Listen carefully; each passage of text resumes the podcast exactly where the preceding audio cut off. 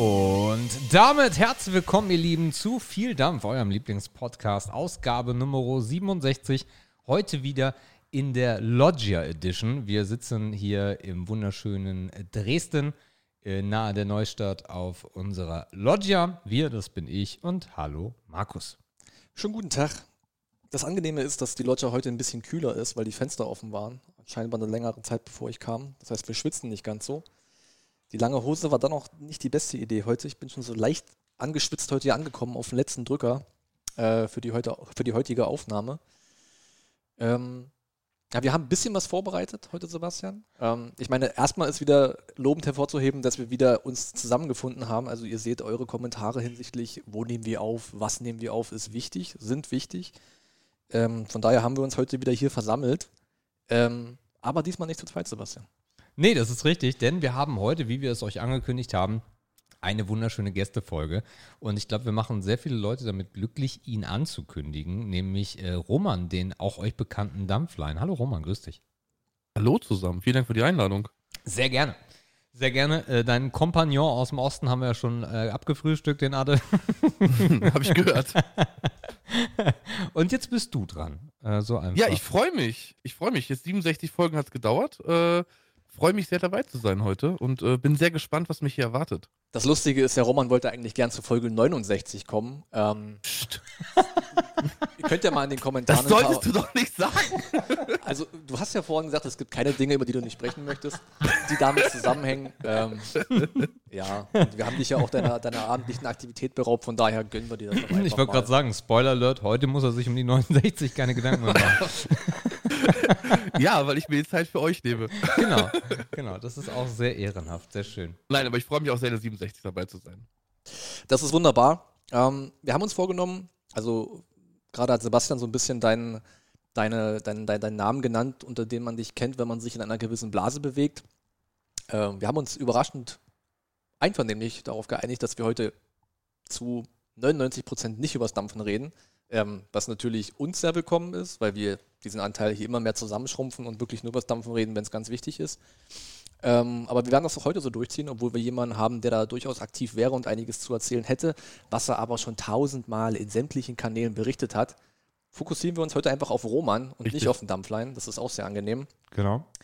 Es wird vielleicht so ein bisschen laufen wie damals mit der Folge mit dem Adde.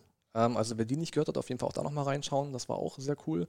Und zwar haben wir wieder die Grundausgangslage, dass sich Roman und Sebastian wesentlich besser kennen als du und ich, Roman. Das heißt, ich werde halt so ein bisschen wieder die Aufgabe haben, ähm, so viele wie mögliche Informationen aus dir herauszukitzeln. Ähm, das wird, glaube ich, ganz spannend, weil ähm, ich bin ja auch jemand, der den Roman gerne mal disst und ab und zu ein bisschen neckt und ein bisschen, ein bisschen provokant ist, weil ich den Roman immer so, ich empfinde Roman immer so als groß und plüschig. Weißt du, so, ich will nicht sagen weich, ja? wow. aber ich empfinde Roman immer so als der freundlich, nette, plüschige ja. Löwe wegen mir auch. Aber ich, ich bin ja auch freundlich und nett. Und ich habe es mir heute zur Aufgabe genommen, mal herauszufinden, ob das wirklich so ist. Ja. Oder ob da vielleicht noch andere Dinge schlummern, ähm, die du, dich vielleicht du, so ein bisschen von diesem Eindruck auch abbringen Du willst können. die 50 Shades of Roman. Ob es 50 sein müssen, ist, ähm, das ist vielleicht auch ein bisschen fühlig. Mein Roman hat sich eine Dreiviertelstunde vorgenommen, das wird eng. Aber wir werden auf jeden Fall versuchen, die, die Grundzüge des Roman heute mal so ein bisschen abzuklappern. Ähm, aber Roman, wenn du dir selbst noch die Chance geben willst, mal kurz ein bisschen was von dir zu erzählen. So viel wie du möchtest, so lange wie du möchtest. Was gibt es um mich zu erzählen? Ähm, ich bin vor kurzem tatsächlich mal 35 Jahre alt geworden, ähm, komme aus dem schönen NRW und ähm, mache seit einigen Jahren so ein bisschen YouTube, ein bisschen Twitch, ein bisschen in der Dampferblase unterwegs, ähm, um die 1% mal abzudecken gerade. Und ja, den Rest finden wir, glaube ich, noch raus heute in der Sendung. Mhm. Bist du eigentlich ein Einzelkind, Roman? Habe ich mir öfter schon gefragt, aber du agierst wie eins, du bist eins, ne? Äh, ich bin, ich bin tatsächlich ein Einzelkind, habe aber einen Halbbruder und eine Stiefschwester. Okay, also du agierst wie eins ist gar nicht, ist gar nicht böse gemeint, aber ich weiß nicht, ob es dafür so eine Art Sinn gibt, aber manchmal hat man so einen Verdacht, ob jemand in Geschwistern aufgewachsen ist oder nicht. Ich könnte es das auch gar nicht an Parametern festmachen. Ähm, ich bin ein Einzelscheidungskind. Einzelscheidungskind, okay. Ja, meine Eltern haben sich geschieden, als ich ein halbes Jahr alt war. Ah ja, okay. Ich bin quasi mit meiner Mutter zusammen aufgewachsen und habe dieses typische, jedes zweite Wochenende meinen Vater dann gesehen. Das war immer so das Highlight, wo mein Vater dann seine Erziehung durchziehen konnte, also mich verwöhnen im Endeffekt konnte. und ich meinen Vater dementsprechend natürlich sehr gern mochte und mich auf jedes zweite Wochenende gefreut habe. Ja. Und meine Mutter musste dann den Rest der Woche die Strenge sein. Ähm, war ein bisschen unfair verteilt, das Ganze. Aber ja, so bin ich aufgewachsen. Ich Man sieht das nicht dann anders. als Kind ja auch so falsch, ne? Also, Richtig, ja. richtig. Ja, weil der Vater immer dann, ach komm, wir fahren in den Zoo am Wochenende und wir machen das Schönes. Ja, und die Mutter hat die undankbare Aufgabe, unter der Woche halt, ja, Junge, du musst jetzt Hausaufgaben machen und die ganzen Sachen durchzusetzen, wo der Vater sich schön zurücklehnen kann. Dann gibt es auch mal so böse Sprüche wie bei Papa ist es besser und Die erlaubt mir das Ja. immer. ja, ja. Da darf ich immer Ja, Cola ja. trinken abends. Aber jetzt im Erwachsenenalter kann ich sagen, ähm, ich bin meiner Mutter sehr, sehr dankbar. ja. Ähm, und sie hat einen super tollen Job gemacht damals, als alleinerziehende Mutter. Und äh, mein Vater hat die einfache Variante gewählt. so. ja, aber ich bin ein Einzelkind, richtig. Hat sich dein Leben eigentlich immer in und um Bonn abgespielt? Ja, ich bin ähm, aufgewachsen und geboren in Troisdorf. Ähm, das liegt bei Bonn. Äh, man nennt es auch in internen Kreisen Trostlos. Ist jetzt nicht die schönste Stadt der Welt. Ähm, auch die Innenstadt verkümmert immer mehr. Ist so ein bisschen Konkurrenz zwischen Troisdorf und Siegburg. Das ist so ein bisschen wie Köln und Düsseldorf. Aha. Die Partnerstädte, die sich nicht mögen. Und bin dann vor sechs Jahren nach Bonn gezogen. Okay. Damals mit meiner Ex-Freundin zusammen. Was wollte Roman werden, als er in der Schule war? Was war Romans Traumberuf, als er klein und wahrscheinlich auch noch ein bisschen plüschig war? Ich wollte tatsächlich zur Polizei gehen. Okay. als ich klein und plüschig war. Das war aber, da war ich noch sehr klein und plüschig. Ich glaube, fast jeder Junge wollte damals mal Polizei, Polizei gehen oder Feuerwehrmann werden.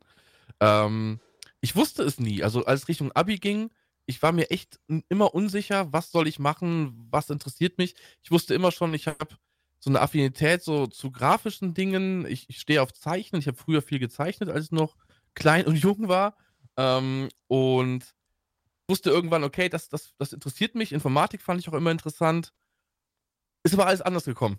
Am Ende es ist alles anders gekommen, wie es eigentlich gedacht war damals. Obwohl die Leidenschaft zum Bild hast du ja ein bisschen beibehalten, wenn ich mich ganz recht erinnere. Die habe ich ein bisschen beibehalten, richtig. Das, die Fotografie, die ich dann äh, einige Jahre ausgelebt habe, ähm, da habe ich so ein bisschen die Kreati Kreativität, die ich in jungen Jahren entwickelt habe, so ein bisschen ausgelebt dann. Was macht für dich Ähm, einen kreativen Menschen aus? Mm, unterschiedliche Dinge. Ähm, man kann kreativ, kreativ, kreativ sein auf unterschiedlichen Ebenen, glaube ich. Ähm, ich selber habe mich immer so als kreativ empfunden, wenn es so um, wie gesagt, Zeichnen, Grafiken etc. angeht. Aber ich glaube, es gibt ganz verschiedene Ebenen, wo man kreativ sein kann. Also wirklich, was macht ein kreativer Mensch aus? Kann ich gar nicht so beantworten.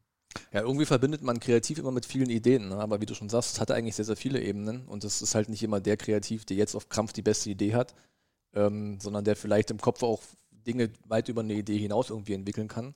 Richtig, Ähm, was auch viel vielleicht mit Marketing zu tun hat, in Ja. diese Richtung vielleicht auch, Ja. was ich auch sehr spannend finde. Das ist auch so ein Punkt, der mit Kreativität sehr, sehr viel zu tun hat. Meinst du, du bist irgendwie nur auf YouTube gelandet, weil du, weil du einen Hang zum, zum Bild, zum Ton, zum Video hattest? Ganz im Gegenteil, ich wollte ja nie vor der Kamera sein. Ähm, das habe ich ja damals schon mal erzählt. Ich wollte nie äh, zu sehen sein. Ich war immer die Person, die gerne hinter der Kamera war, die gerne Dinge aufgenommen hat, die gerne Sachen festgehalten hat, gerade in der Fotografiezeit. Und ich war eigentlich nie der Typ, der gerne im Mittelpunkt gestanden hat und gerne vor die Kamera getreten ist. Das hat sich ja alles so ein bisschen durch Adde damals entwickelt, dass er mich in Anführungsstrichen dazu gedrängt hat, hey, mach doch mal, du hast doch das Kameraequipment, du hast doch das Licht, du hast doch das Know-how dafür, mach doch einen YouTube-Kanal, warum auch nicht? Mhm. So, und die, wenn man sich die Anfangsvideos anguckt von damals, kann man auch sehen, dass ich mich zu Anfang nicht wirklich wohlgefühlt habe.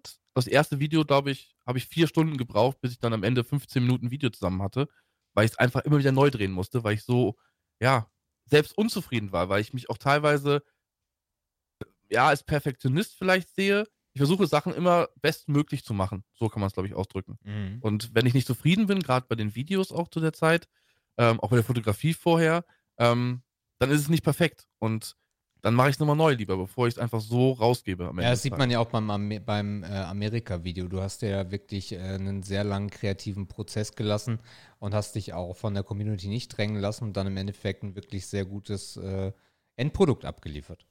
Ja, aber da hat es mehrere Gründe gehabt. Zum einen, natürlich wollte ich das so gut wie möglich machen, gerade auch weil es dann so lange gedauert hat, wurde der Druck auch von außen natürlich größer, muss man ganz ehrlich sagen.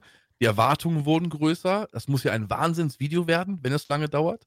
Aber das Problem war dabei halt wirklich eher, dass man Material von verschiedensten Personen hatte. Nicht nur für mir selbst. Wenn ich selbst was drehe, dann weiß ich, okay, das und das brauche ich für mein Video und dann habe ich mein Video.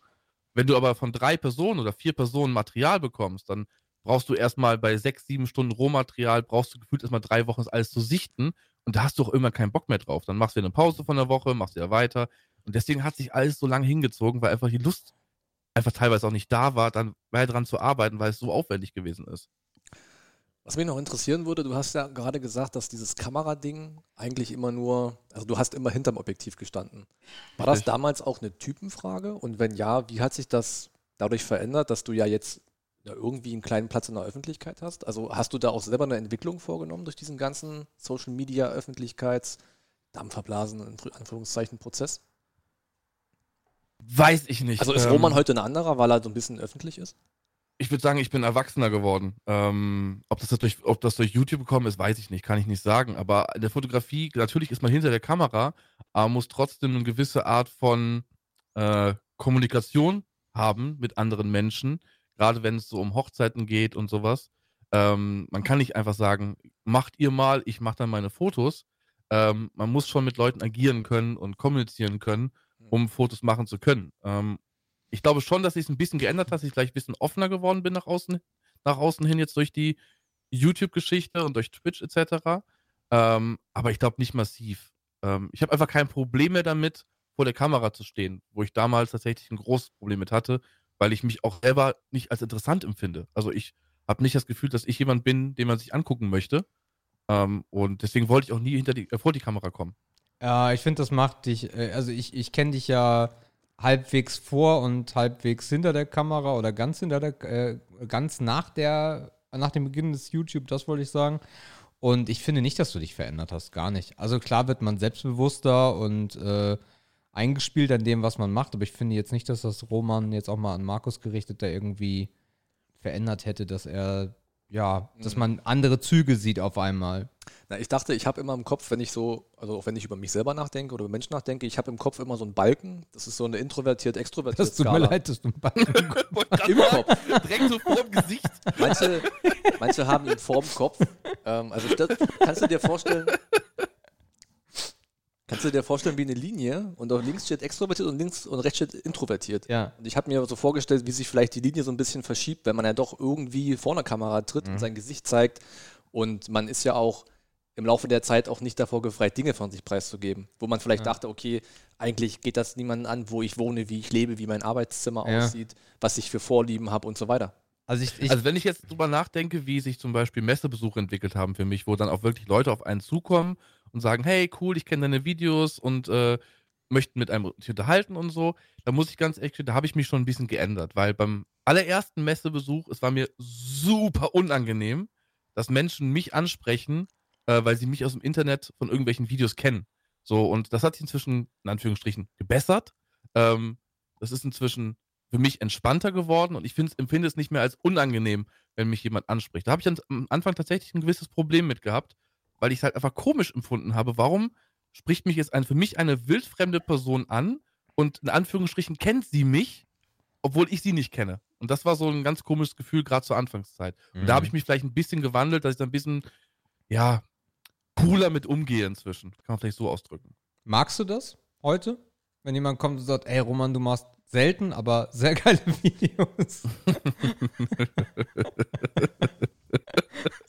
ähm, das ist tatsächlich ähm, für mich eher, es hat weder mögen noch nicht mögen zu tun. Das Ja. ist relativ neutral. Ja. Also es ist jetzt nicht, sage, ich finde das total geil, dass Leute zu mir kommen und sagen, hey, ich möchte mit dir ein Foto machen oder so. Ja. Aber ich finde es auch nicht unangenehm. Also es ist so ein neutrales Gefühl, es ist so ein, man fühlt sich in einer gewissen Art und Weise, in Anführungsstrichen, geehrt, Mhm. dass auch Leute zu einem kommen und sagen, hey, deine Videos haben mir geholfen und vielen Dank dafür und so. Das Mhm. freut einen schon. Mhm. Ähm, aber es ist jetzt nicht so, dass ich das total abfeiere oder sage, boah, ist eine Katastrophe, finde ich total doof. Ich finde es halt auch Das immer, ich finde es halt auch immer ein bisschen awkward, muss ich sagen. ja, Äh, weil, ähm, also es ist eine Ehre. Äh, ich habe das ja auch erlebt, zum Glück nicht in der Größe wie du oder andere. Aber äh, ich, ich, ich frage mich dann auch immer im stillen, im stillen Kämmerlein, Alter, ja, ich, also ob das jetzt YouTube-Videos oder Livestreaming oder was auch immer ist, ja, das könntest du auch. Also, was, was willst du jetzt eigentlich? Weißt du, was ich meine? Also gar nicht abwerten, Ja, ja, klar. Ich, so, äh, ja. aber ich muss gestehen, ich habe dieses Gefühl ja selber auch gehabt. Ich war äh, in Paris auf einer Messe Mhm. und ich habe damals meine ersten YouTube-Videos habe ich mir von Grim Green angeguckt Mhm. so, und fand ich immer total cool. Und ich wusste, der ist in Paris auf der Messe. So, und dann habe ich ihn da gesehen und ich bin auch zu ihm hingegangen und habe ihm gesagt, so, hey, vielen Dank für die coolen Videos und so und habe mit ihm ein Foto zusammen gemacht. Und ich muss sagen, ich fand das auch cool, ähm, mich bei ihm zu bedanken und mit ihm ein Foto zu machen. So, es war jetzt kein Fan-Moment oder irgendwas, aber ich fand es schon cool, das einfach machen zu können. Das Foto habe ich heute noch von ihm, mit mir zusammen. Ja, wahrscheinlich ist das schon irgendwie ein kleiner Fan-Moment. Ne? Also bei Grim Green kann ich sogar deutlich nachvollziehen, weil ich den auch sehr feiere. Also für alle da draußen, das ist ein Dampf-YouTuber aus Amerika. Einer der ältesten und einer der sympathischsten dazu. Ja, Ähm, aber es ist, glaube ich, auch gar nicht schlimm, wenn man das so so eine kleine Fanschiene hineinschreiben möchte, weil das ja auch irgendwie damit einhergeht. Ich meine, die Leute sind es gewohnt, dass sie äh, Content von Leuten konsumieren, die irgendwie was Besonderes machen, obwohl selbst sagte gerade eben, dass es eigentlich nichts Besonderes ist. Äh, zumindest was man da tut, aber dass man es tut, ist halt die Besonderheit daran. Ne? Ja. Genau, den Schritt zu gehen und zu sagen, so, ich gehe jetzt in Anführungsstrichen in die Öffentlichkeit und präsentiere mich in Anführungsstrichen der Öffentlichkeit. Ähm, natürlich ist es in unserem Bereich, wo, ich auch die Videos mache, ist kein Vergleich zu großen YouTubern mit 20, 30 Millionen äh, Aufrufen, was auch immer pro Video. Ähm, aber trotzdem in der kleinen, in der kleinen Bereich, in dem wir sind, sind das ja schon ein paar hundert, ein paar tausend, ein paar zehntausend Menschen, die dich dann sehen und die dann das hören, was du dann von dir gibst. Ja.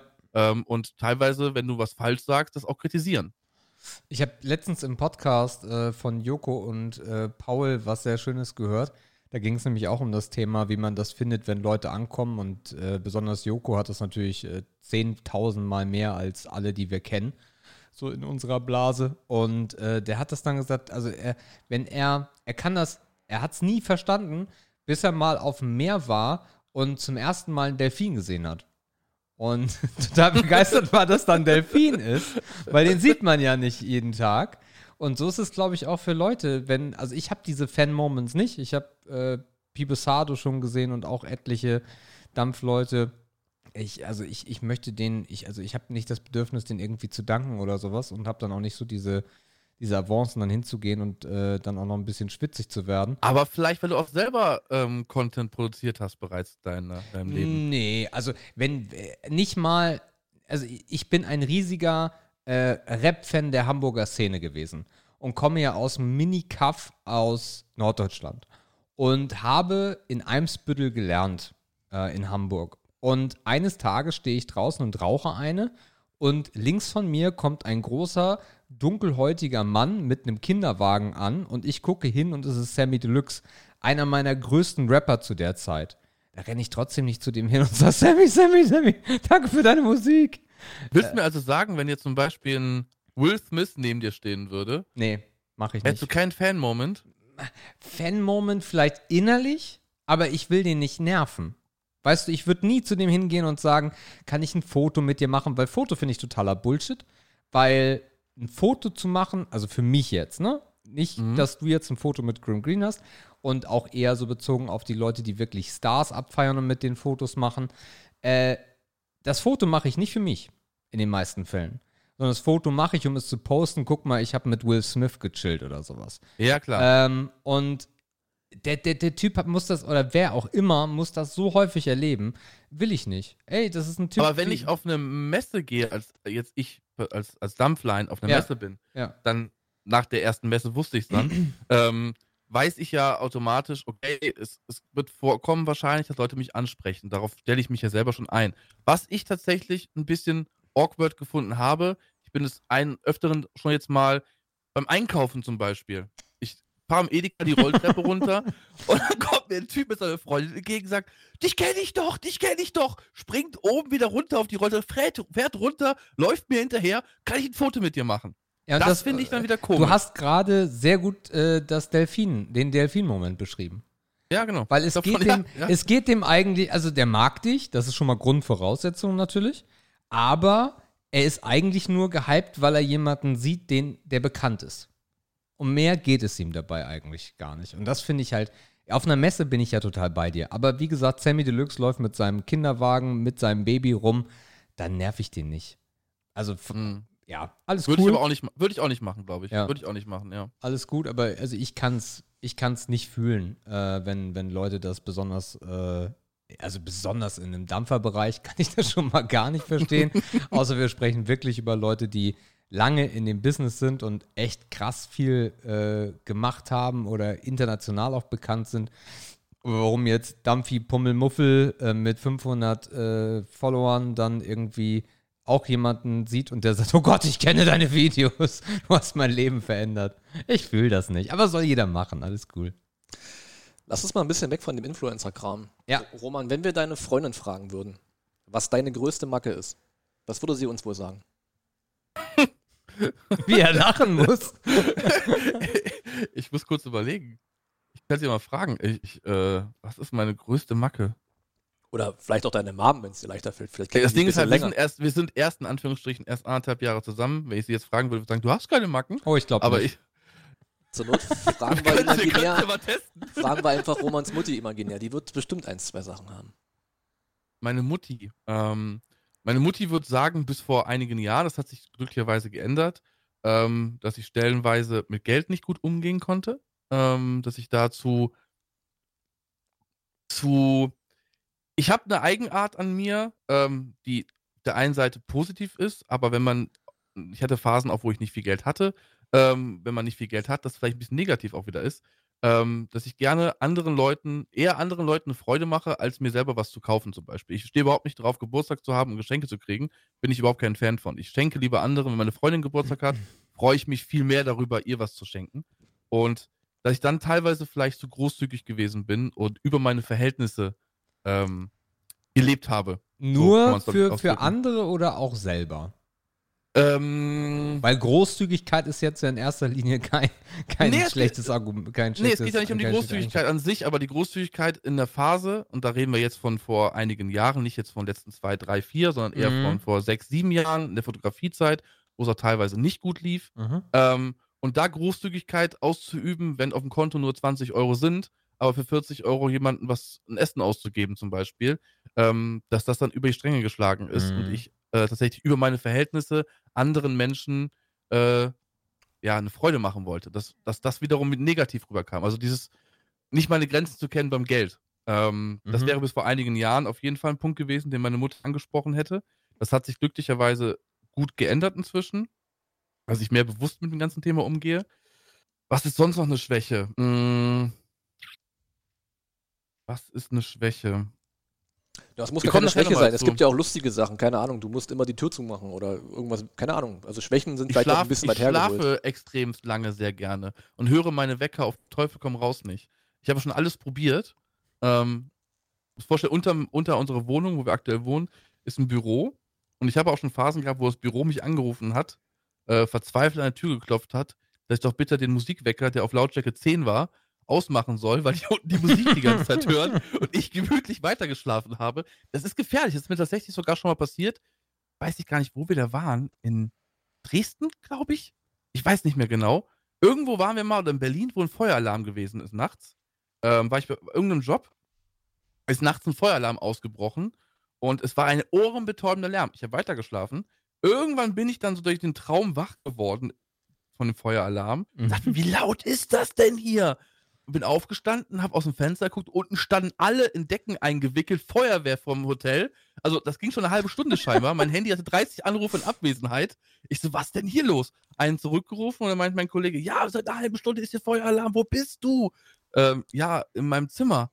Und zwei Minuten später, bumm, Feueralarm aus, alle durften wieder ins Bett gehen und ich musste gar nicht runter. Aber es hätte auch böse ausgehen können. Ich höre tatsächlich meinen Wecker nicht. Also wenn ich einmal schlafe, dann schlafe ich, wie ein Stein. Äh, du bist jetzt ja 35, du äh, läufst mir ja so ein paar Monate voraus. Ähm, Mhm. Ich habe das genauso gehabt, äh, mein, fast mein ganzes Leben. Aber in den letzten, naja, zwei Jahren dreht sich das gerade.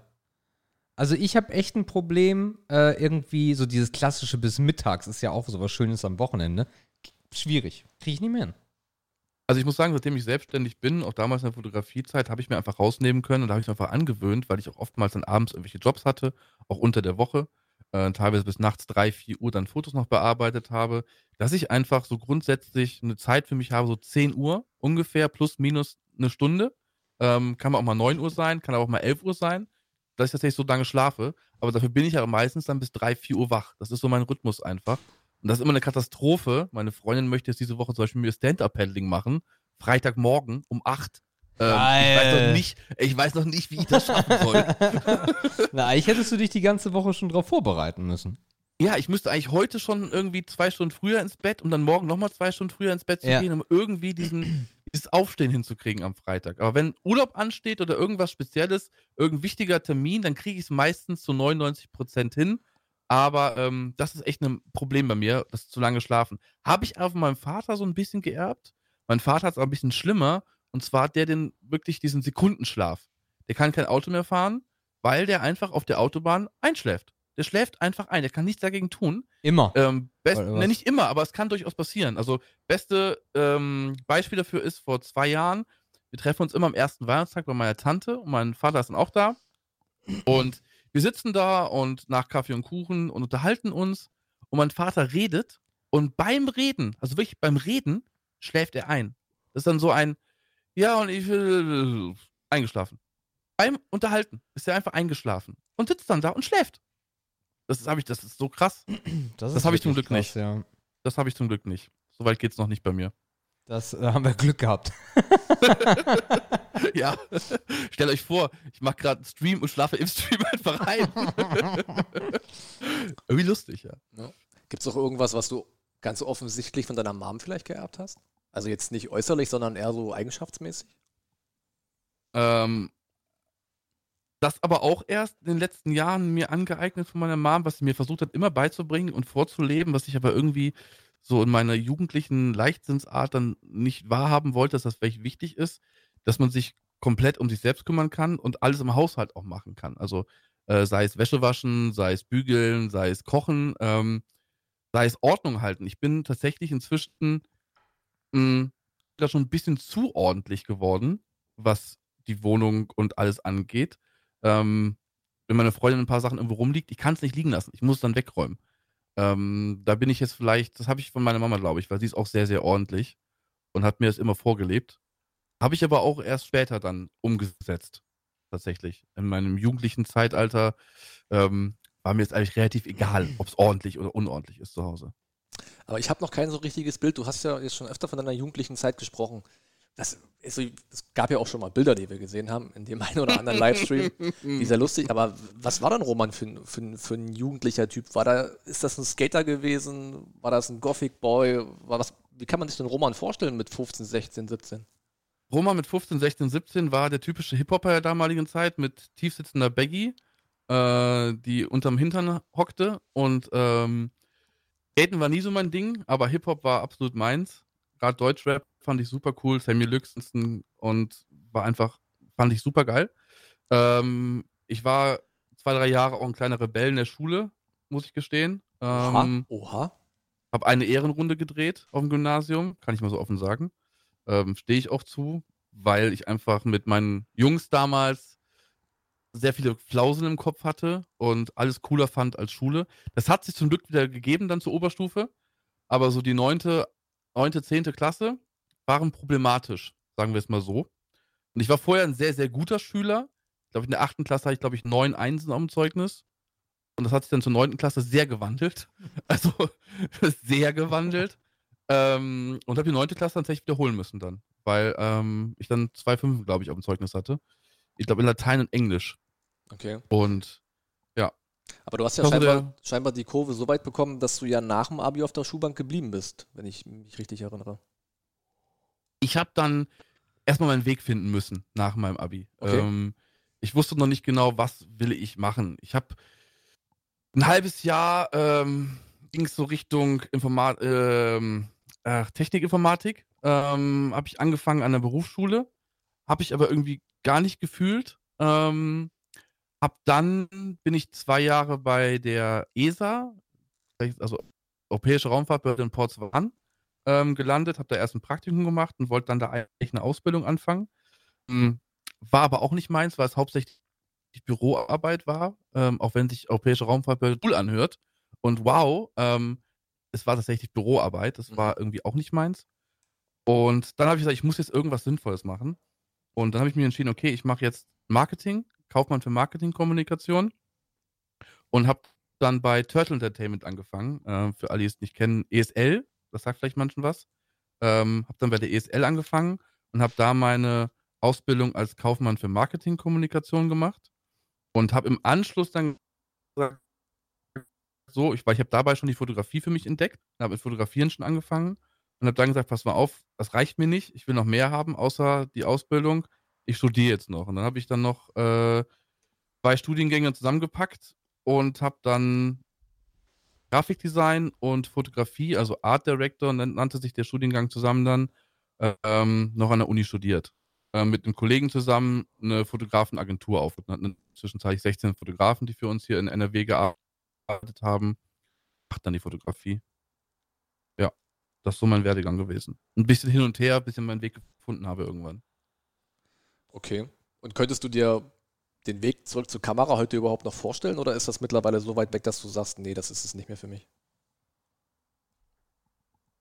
Ich habe dich gerade akustisch nicht ganz verstanden. Okay. Ähm, nee, ich meinte gerade, ob wir, also du hast ja den Bezug zum Bild nie verloren, aber ist, hast du die, also ich stelle mir ja Fotografen immer so unglaublich leidenschaftlich vor, ne? Also wirklich diese Liebe zum Bild und die, die, die Bearbeitung und alles drum und dran.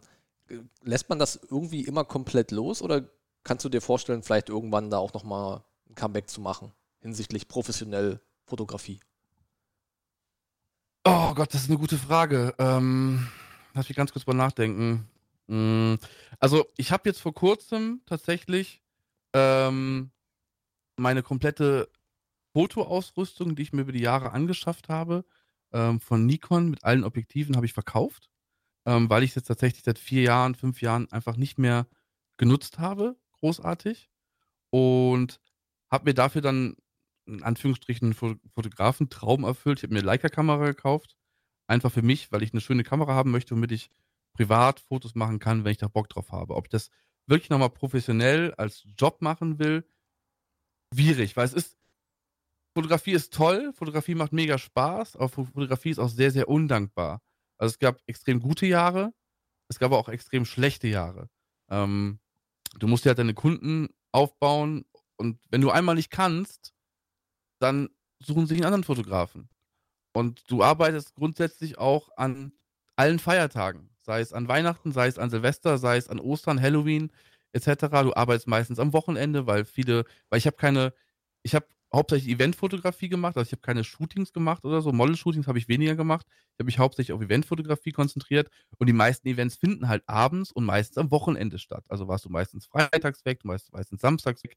Hochzeiten waren immer am Wochenende gewesen. Und dementsprechend hattest du halt extremst wenig Freizeit. Gerade in den Zeiten, wo all deine Freunde Zeit haben, hast du keine Zeit. Ähm, ich glaube, hobbymäßig werde ich Fotografie immer in meinem Leben machen. Ähm, vielleicht auch mal irgendwelche, auch ein paar Ideen, was Projekte ich noch machen möchte für mich selber. Ähm, aber ich glaube, professionell in den nächsten Jahren auf jeden Fall nicht. Was Wie jetzt in zehn Jahren ist, weiß ich nicht. Wie siehst du Jahren selber als, äh, als fotogener Typ, wollte ich gerade sagen, aber das wäre, also das bist du auch, verstehe mich nicht falsch, aber wie siehst du das als fotoaffiner äh, Mensch äh, mit dieser ganzen Instagram-Nummer, die du ja auch enorm betreibst? Also ist das Frevel am guten Bild oder ist das mittlerweile okay? Instagram-Bilder ist eine Katastrophe. das ist eine absolute Katastrophe. Also erstmal bei den ganzen, wir reden über die ganzen großen Influencer, jetzt mal nicht über unseren, unseren kleinen Nee, nee, Kreis, hier, nee. sondern die großen Instagram. Influencer. Da ist ja tatsächlich alles, alles gefaked, was nur gefaked sein kann. Mhm. Also mehr Fake, das hat für mich auch nichts mit Fotografie zu tun. Instagram hat für mich überhaupt nichts mit Fotografie zu tun. Ähm, das ist so weit weg von Fotografie, geht gar nicht anders. Warum? das Erklär das mal für die Leute da draußen, die jetzt nur Katzenbilder auf Instagram stellen. Ja, wenn ich mir jetzt mal, keine Ahnung, mal so die normalen großen Influencer an überlege, die auf Instagram unterwegs sind, die ganzen Mädels mit ihren, äh, mit ihren Parfümen und Schmuck und ähm, was auch immer. Die Bilder sind ja sowas von überarbeitet. Also die Mhm. Menschen sehen ja gar nicht mehr so aus, wie sie wirklich aussehen. mhm. Ähm, teilweise sind die Hintergründe komplett in anderen Farbtönen. Es wird alles rausretuschiert, was rausretuschiert werden kann. Was ich an der Fotografie immer so schön fand und immer schön finde, ist das festzuhalten, was ich sehe. und nicht das Bild komplett zu bearbeiten, weil sonst würde ich, würde ich, wäre ich ein Grafiker. Also Mhm. Fotografie ist für mich, das deswegen feiere feier ich meine Leica so sehr, weil die äh, die ist die erste Kamera, die ich jemals hatte, die wirklich das eins zu eins so festhält, ähm, was ich fotografiere und was ich mit meinem, meinem Auge in dem Moment auch sehen kann. Ähm, das war ganz interessant. Wir waren jetzt mal ähm, für ein Wochenende auf Mallorca gewesen und meine Freundin hat mit ihrem Handy, wie sie es immer so macht, Fotos gemacht. Abends beim Essen. Mhm. So. Und ich habe mit der Leica Fotos gemacht. Und sie hatte das Gefühl, ja, aber meine Bilder sind doch, sind doch cooler. Ich so, ja, aber deine Bilder sehen überhaupt nicht so aus, wie es hier aussieht. Mhm. Es ist, sieht halt ganz anders aus. Wenn du dir Bilder von Leica anguckst, siehst du das, was du wirklich hier siehst in diesem Moment. Und siehst das, das Echte und nicht das ganze Gefakte. Und das Instagram ist für mich, es gehört dazu zur heutigen Zeit einfach.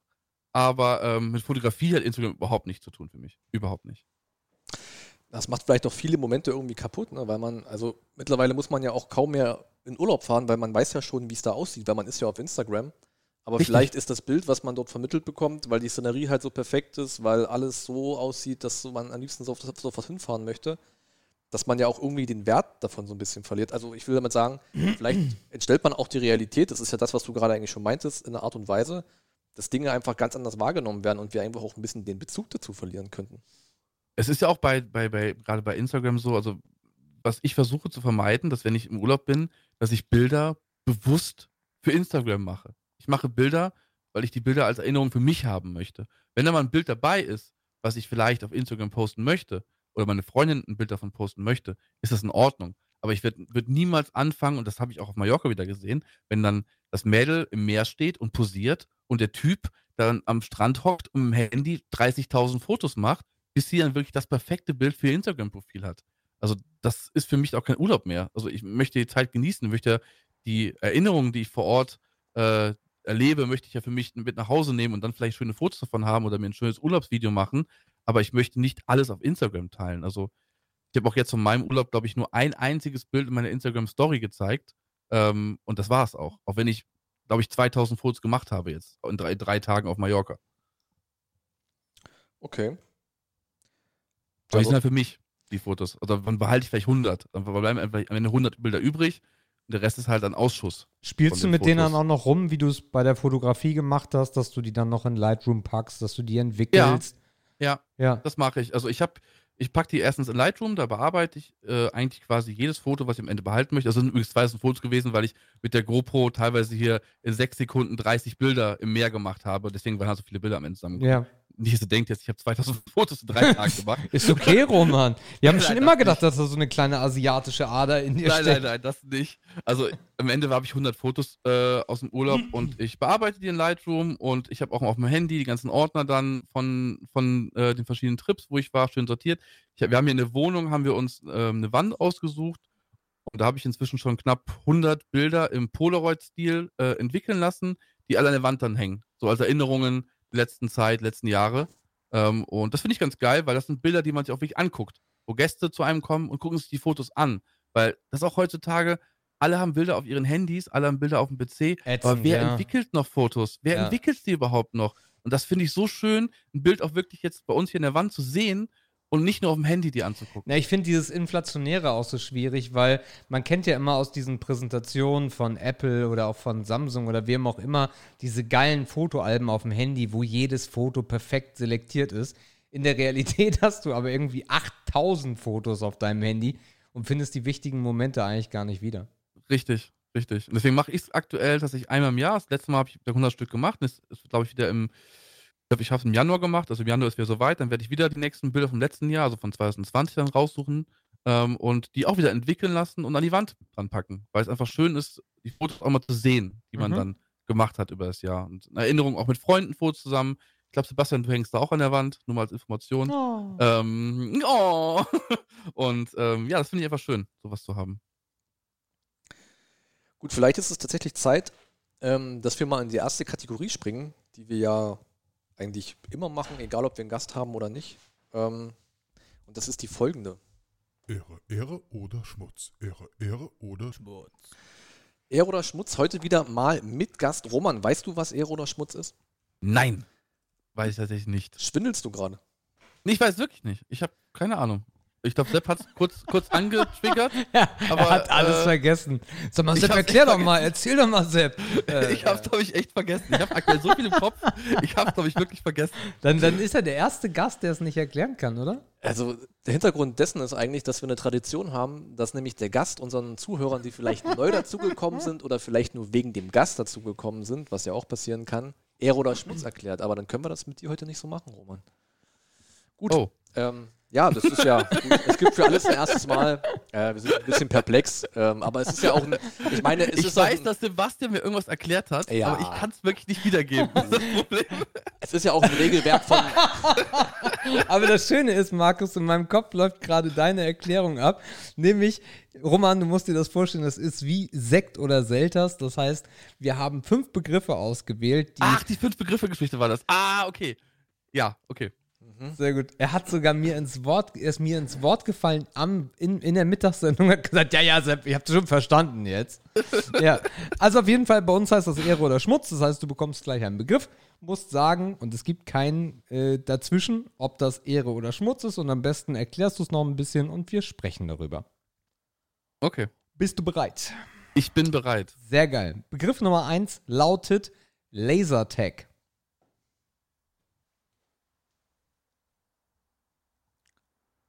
Ehre. okay, Sebastian, nächster Begriff. Ich soll das doch erklären, jetzt warum Ehre, ne? Hast du das, also hast du das schon mal praktiziert? Ähm, nein, deswegen Ehre. Ich habe schon Paintball gespielt ähm, und fände es mal super spannend, mal Lasertag zu spielen. Deswegen ähm, für mich Ehre, weil es was ist, was ich noch nicht gemacht habe, was mich aber interessieren würde, weil es, glaube ich, nicht so schmerzhaft wie Paintball wäre. Es tut im Zweifel gar nicht weh. ja, genau. Deswegen, äh, ja, würde ich mal gerne probieren, glaube ich. Deswegen Ehre für mich. Markus? Okay, ich, ich erkläre jetzt die Sachen, warum. Okay, alles. Ah, Alles, alles, gut, Wir fragen dich sonst und einfach.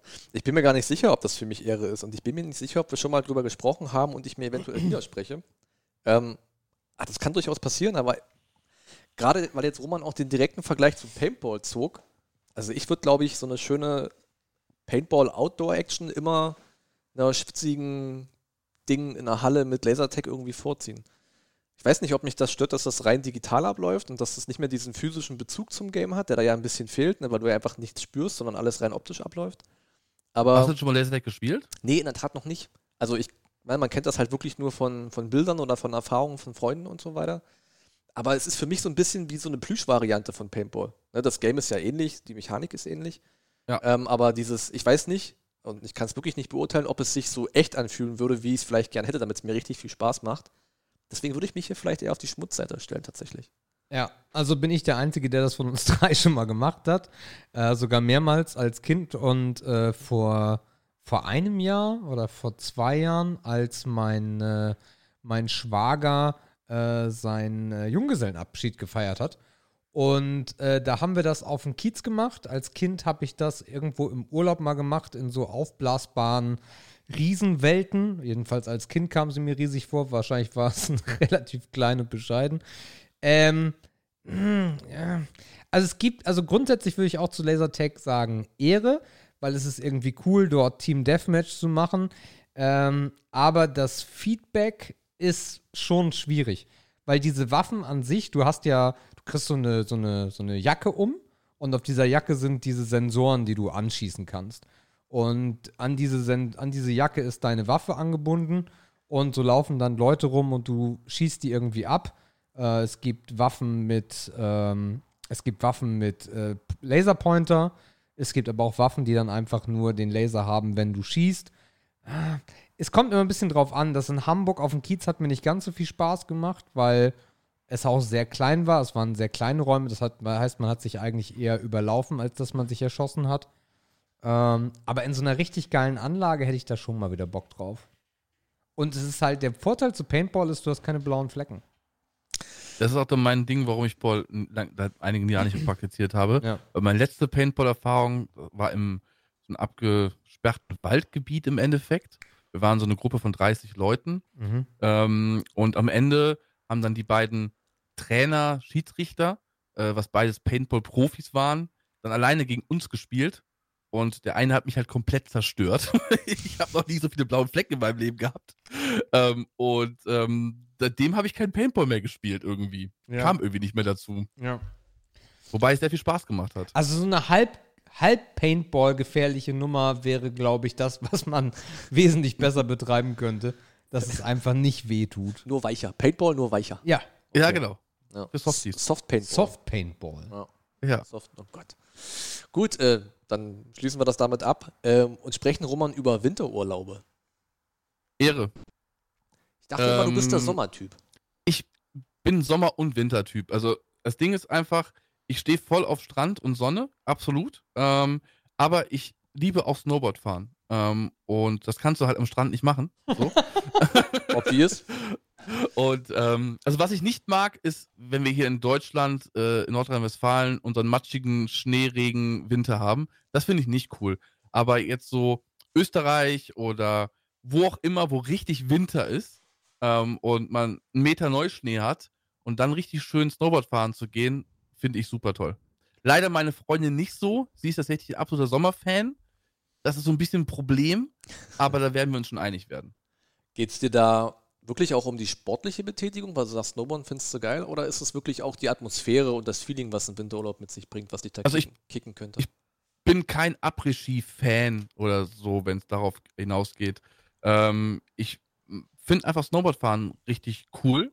Ähm, ich würde mich nicht als sportlich bezeichnen, aber ähm, ich mag an sich dieses, dieses Feeling, wenn man den Berg runterfährt und ähm, es ist einfach schön. Es macht einfach Spaß. Und es ist, ich finde es einfach cool. Ich mag Snowboardfahren furchtbar gerne, aber es hat jetzt nichts mit ja, einem sportlichen Aspekt zu tun oder so. Das nicht, nein.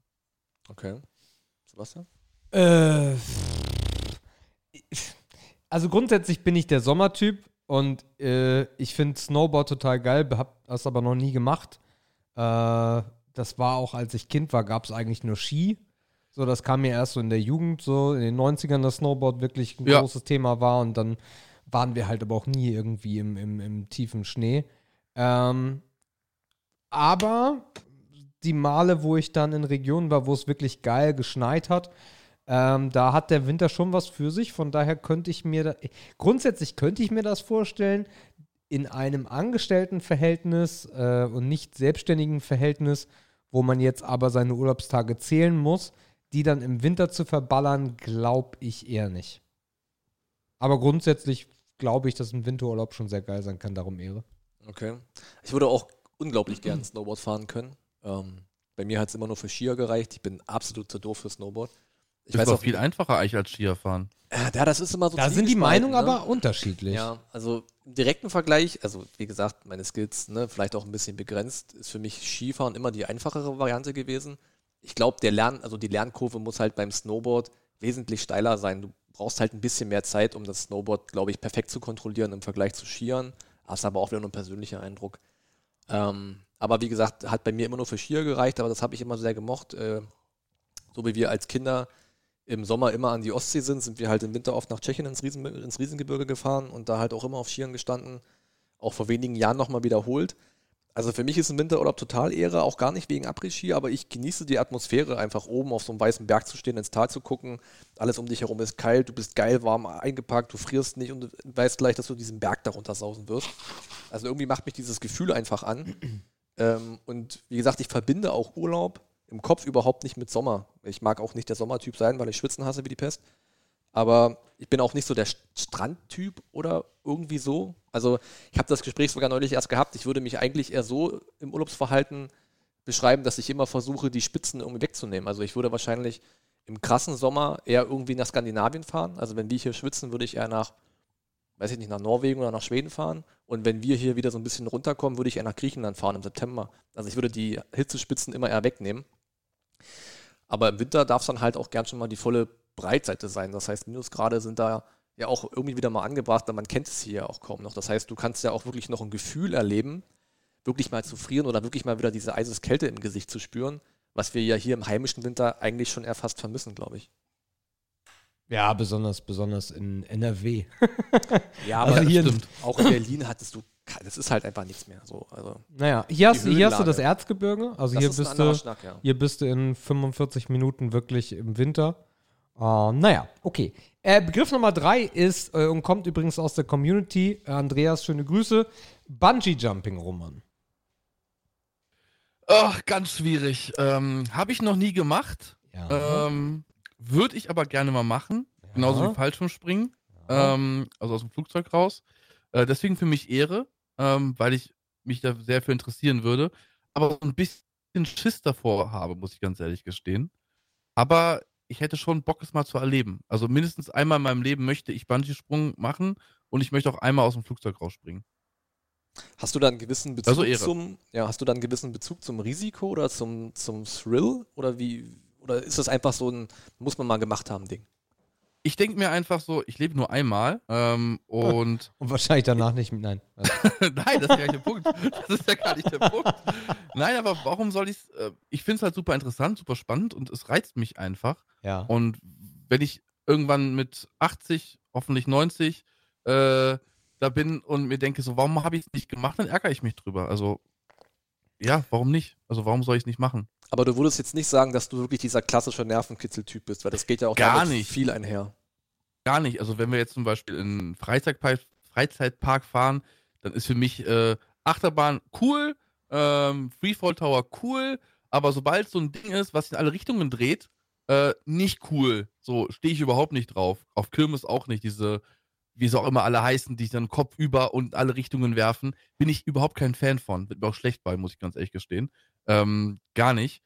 Aber es reizt mich einfach. Es reizt mich einfach, einmal sowas machen zu können. Was mich auch mega reizen würde, was aber, glaube ich, sehr teuer ist und ich weiß auch gar nicht, ob es noch was gibt, äh, so einen 0G-Flug zu machen. Würde mich auch mega reizen, mal schwerelos zu sein. Mhm. Zu sehen, wie das ist. Das fände ich auch super spannend. Mhm. Ja, ich kann da fast einstimmen. Also Interesse ja, Schiss auch und unterm Strich irgendwie unsicher. Also ich würde definitiv das aus dem Flugzeug springen, dem Bungee-Jumpen äh, vorziehen, weil ich Mhm. an dieses am Strick, das, das kriege ich nicht mal gedanklich verarbeitet. Also gar kein Bock und gar keine Chance. Ähm, aber wenn du aus dem Flugzeug springst, dann hast du ja meistens auch noch jemanden dabei. Ne? Du springst ja nicht allein. Ja. Und das Ja. ist, gibt dir auch nochmal ein anderes Gefühl. Also wenn du danach Allein gefragt wirst, ob du alleine fliegen möchtest, dann stimmt irgendwas bei der Firma nicht. da war es ein guter Preis. Ja. Also das könnte ich mir vielleicht noch vorstellen. Einfach, ich weiß ich nicht, ich bin wahrscheinlich auch nicht so der mega Thrill-Typ oder so.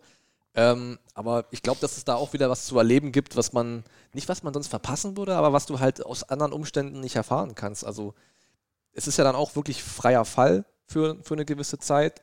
Und das würde mich vielleicht irgendwie reizen, mal zu erleben. Aber vielleicht, wie gesagt, äh, reicht die Angst auch so weit, dass es nie dazu, dazu kommen würde. Okay. Äh, Bungee Jumping an sich, äh, ihr habt eigentlich, also besonders du hast da so ein bisschen drum herum geredet. Also Bungee Jumping für mich ist Schmutz. So. Definitiv. Weil ein fucking Kabel, an dem ich hänge und springe von einer Brücke, das ergibt für mich keinen Sinn, besonders weil ich ja nicht, ich habe ja nicht nur diesen Fall, sondern danach werde ich auch nochmal hochgezogen und fliege nochmal und dann, nee. Aus dem Flugzeug allerdings, da hätte ich Bock drauf. Da hätte Ja, ich. vielleicht äh, revidiere ich meine Aussage. Ich glaube, du hast recht. Ich glaube auch, Bungee-Jumping an sich ist gar nicht so reizvoll. Ich glaube, mich reizt eher dieses aus dem Flugzeug springen Ja. mehr als Ja. Bungee-Jumping. Äh, ich, also ich habe mir da auch viel schon so angeguckt. Eine Bekannte ist auch schon Bungee Jump, äh, nee, aus dem Flugzeug gesprungen so. Ähm, und was ich, also das Lustige ist ja, dass die meisten Menschen, besonders als Kind, sich vorstellen, dass das wie Fliegen ist.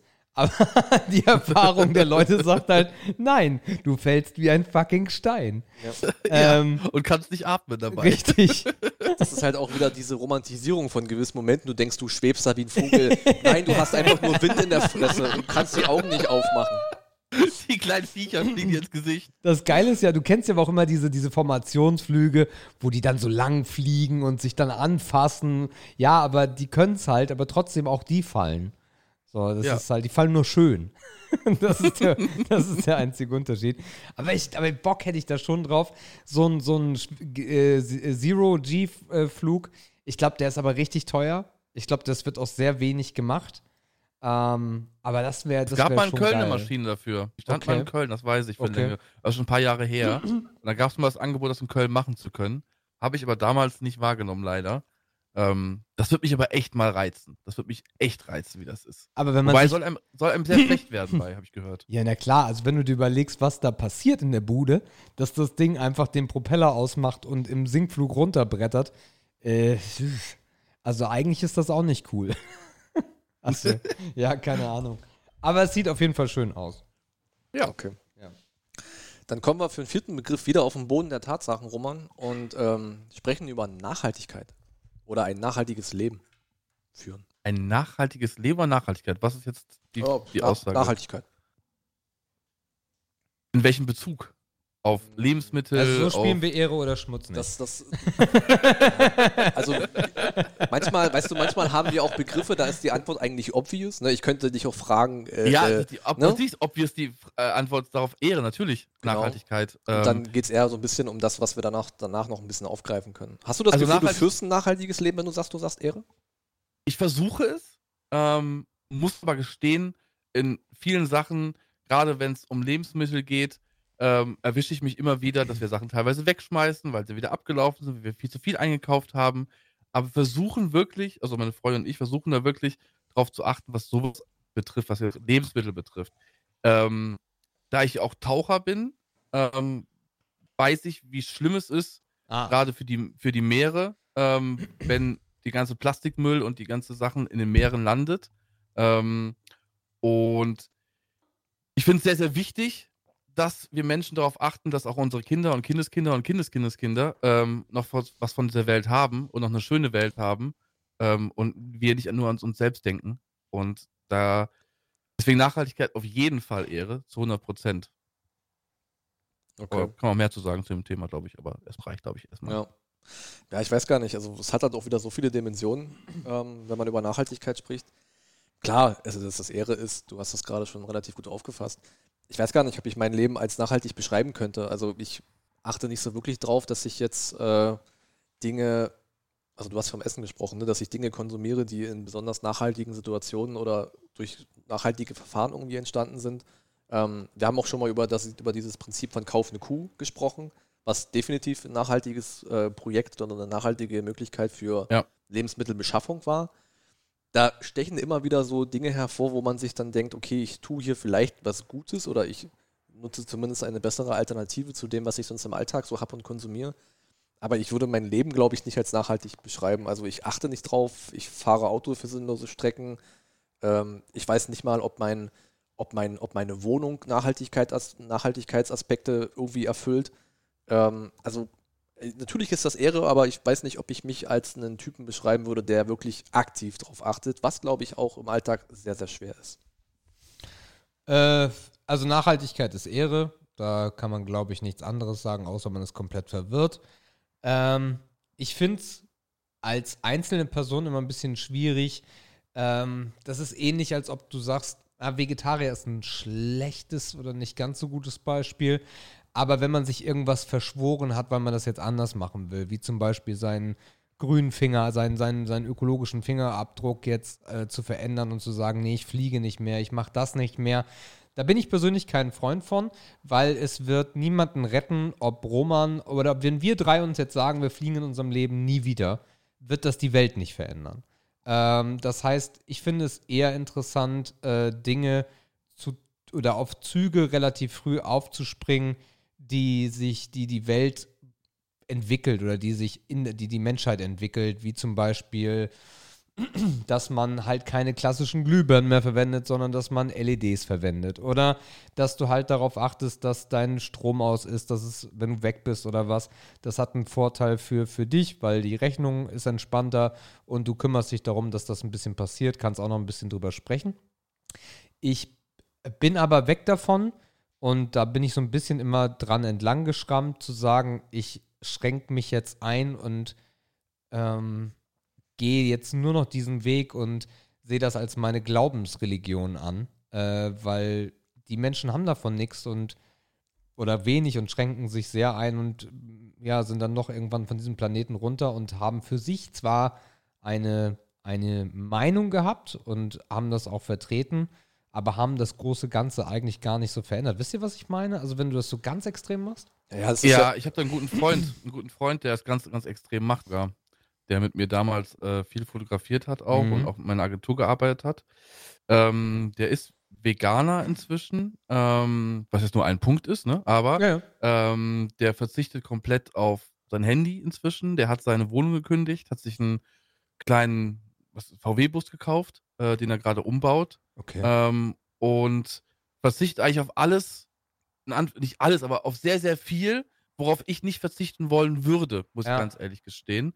Ähm, ich glaube, es, es hilft ja schon, wenn man in kleinen Momenten versucht, darauf zu achten. Ähm, ich würde auch nicht jetzt sagen, ich bin so super nachhaltig, weil ich fliege auch äh, in Urlaub. Ähm, also ich versuche halt in kleinen Momenten darauf zu achten, aber ich fahre auch Auto und ich fliege auch. Aber ich glaube, wenn man schon wohl, wie du gerade sagtest, so auf so Sachen achtet wie, ja, wenn irgendwas Neues kommt, wie zum Beispiel LEDs zu nutzen oder den Strom abends, äh, wenn man aus Haus verlässt, auszumachen, das Licht auszumachen, meine ich, Ja. ähm, dann hilft das ja schon in gewissem Maße. Aber jetzt komplett mein Leben einzuschränken, wo ich eben schon gesagt habe, man lebt nur einmal, ja. ähm, das würde ich auch nicht wollen. Ähm, aber so ein bisschen darauf zu achten, auch was, was, was so Müll angeht, ähm, gerade was bei solchen, solchen Themen, dass man versucht, nicht zu viel Müll zu produzieren, äh, wenn es um Lebensmittel zum Beispiel geht oder auch Müll nicht an Stränden liegen lässt. Doofes Beispiel, aber nee, ist gar kein lass- doofes Beispiel. Lass, lassen ja viele, haben wir auf Ja. Mallorca wieder gesehen jetzt, ja. oder wo wir letztes Jahr in Asien waren, das äh, teilweise katastrophal, was da für Müll angespült wird. ja. Ähm, und das kommt hier irgendwo her. Das fällt dann vom Schiff, wird ins Meer geleitet oder Yes. lassen Leute am Strand liegen. Und darauf einfach zu achten, auf so Kleinigkeiten. Wenn ich tauchen gehe zum Beispiel, sobald ich Müll beim Tauchen sehe, packe ich mir das in meinen Jacket ein, nehme das mit aus dem Wasser raus nach dem Tauchgang und werfe es im Mülleimer rein.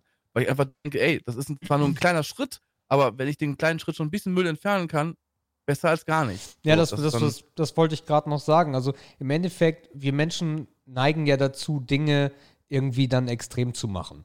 Und äh, darum geht es aber meines Erachtens nach gar nicht. Natürlich sind das die großen Themen, aber die Themen, die eigentlich relevant sind, ist, sei kein Arschloch. Äh, das würde Genau. auf der Welt schon mal eigentlich viel mehr bringen, als wenn wir auf einmal alle E-Autos fahren oder auf einmal nur noch äh, Sachen essen, die auch wirklich vom Baum gefallen sind. Ähm, einfach kein Arschloch sein. nicht nur an sich selbst denken. Ja. Gut, es ist natürlich auch immer schwer, aus der individuellen Perspektive heraus jetzt eine große Verbesserung sehen zu wollen. ne? Das ist, was du gerade so ein bisschen meintest, Sebastian. Es ist halt, du kannst halt die Welt alleine nicht verändern, aber gut, ohne geht es halt irgendwie auch nicht. Und was, vielleicht braucht man diese Extreme aber auch einfach, um so ein bisschen wieder, ja, mh, eine Aufmerksamkeit zu schaffen, ne? weil ich meine, okay, du hast jetzt einen Kumpel, der hat sein ganzes Leben aufgegeben, das mag falsch sein und der kann natürlich, wenn er Sachen zehnmal besser macht, nicht zehn Fehler von anderen ausgleichen, so funktioniert die Welt einfach nicht. Du Aber- kannst aber auch bei Romans Kumpel haben, dass er sehr egoistisches für sich gemacht hat, weil Klar. das seine Oase ist. Ne? Das Mit darf man Sicherheit. bei der Thematik auch nicht vergessen. Aber Ich kann euch gar nicht vorstellen, wie schwer es ihnen zu erreichen. Du erreichst ihn nicht über WhatsApp, du Einfach erreichst ihn nicht über Instagram, in den nicht Wald über fahren. Facebook. Du kannst ihn nur noch anrufen. Nichts anderes geht mehr. Du kannst ihn, du findest ihn auch nicht mehr. Du findest ihn nicht mehr bei Google, du findest ihn nicht mehr bei Facebook, nicht bei Instagram. Nirgendwo findest du ihn mehr. Der hat sich überall löschen lassen. Komplett. Aber das hat was irgendwie. Auf der anderen Seite hat Er das hat- irgendwie was. Er hat einfach Bock darauf. Er will sein Leben verändern und will sich jetzt ein, wieder ein Van bauen und mit seinem, ist, ist Fotograf und reist auch viel rum und will einfach, er braucht keine Wohnung, sagt er. Er braucht keine Wohnung, äh, wo er, ja, im Endeffekt Kosten hat, sondern er möchte mit dem Van, im Van leben und rumreisen. Das ist so jetzt sein Ziel für die nächsten Jahre. Bestimmt so ein richtig alter Dieselvan, so eine richtige Schleuder. ja. Nein, der sucht eigentlich, sucht so einen VW-Bus, sucht er aktuell. Da hat er, glaube ich, gefunden, meine ich. Okay. Okay, machen wir weiter mit dem nächsten Begriff und das ist sogar schon der letzte und der heißt Tinder-Dates. Katastrophe. Ähm, also Schmutz. Definitiv Schmutz. Ich habe in meinem Leben, glaube ich, drei Wochen getindert. Oder vier Wochen getindert. Ähm, glücklicherweise dann meine Freundin kennengelernt, aber nicht über Tinder. ähm, und äh, Also äh, ex- für mich, für mich als, als Jungfrau, weil es gab äh, in der Zeit, als ich auf Frauensuche war, weder das eine noch das Knuddels gab's. Aber das habe ich nicht genutzt. StudiVZ. StudiVZ war auch am Start. Äh, äh, Erklär mal, was, was geht denn da so ab? oberflächlich. Also extremst oberflächlich und extremst. Ach, wenn du nur auf Sex aus bist, über Plattform, Mhm. Kannst du super dafür nutzen. Funktioniert definitiv. Mhm. Ähm, dafür kannst du es nutzen. Du findest als Typ findest du definitiv Frauen, die da Bock drauf haben, weil die Frauen auch deswegen in den meisten Fällen angemeldet sind dort. Mhm. Und als Frau findest du ohne Probleme. Ich habe auch mit ein paar Mädels darüber unterhalten über das Thema, die viel tindern, auch immer noch tindern.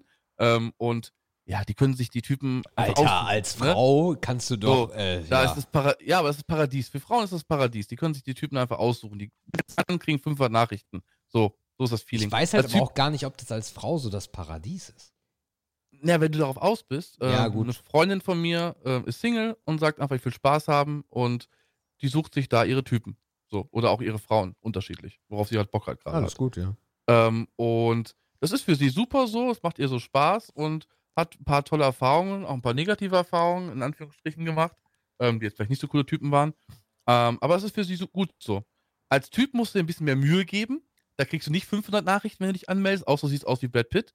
Ähm, aber auch da findest du deine Matches in, wie man es so nennt, ne? Matches. Ähm, aber die sind halt extremst oberflächlich. Da gibt es keine tiefgründigen Gespräche oder so. Da geht es halt nach gefühlten fünf Minuten, ja, treffen oder nicht treffen. Wie sieht's aus?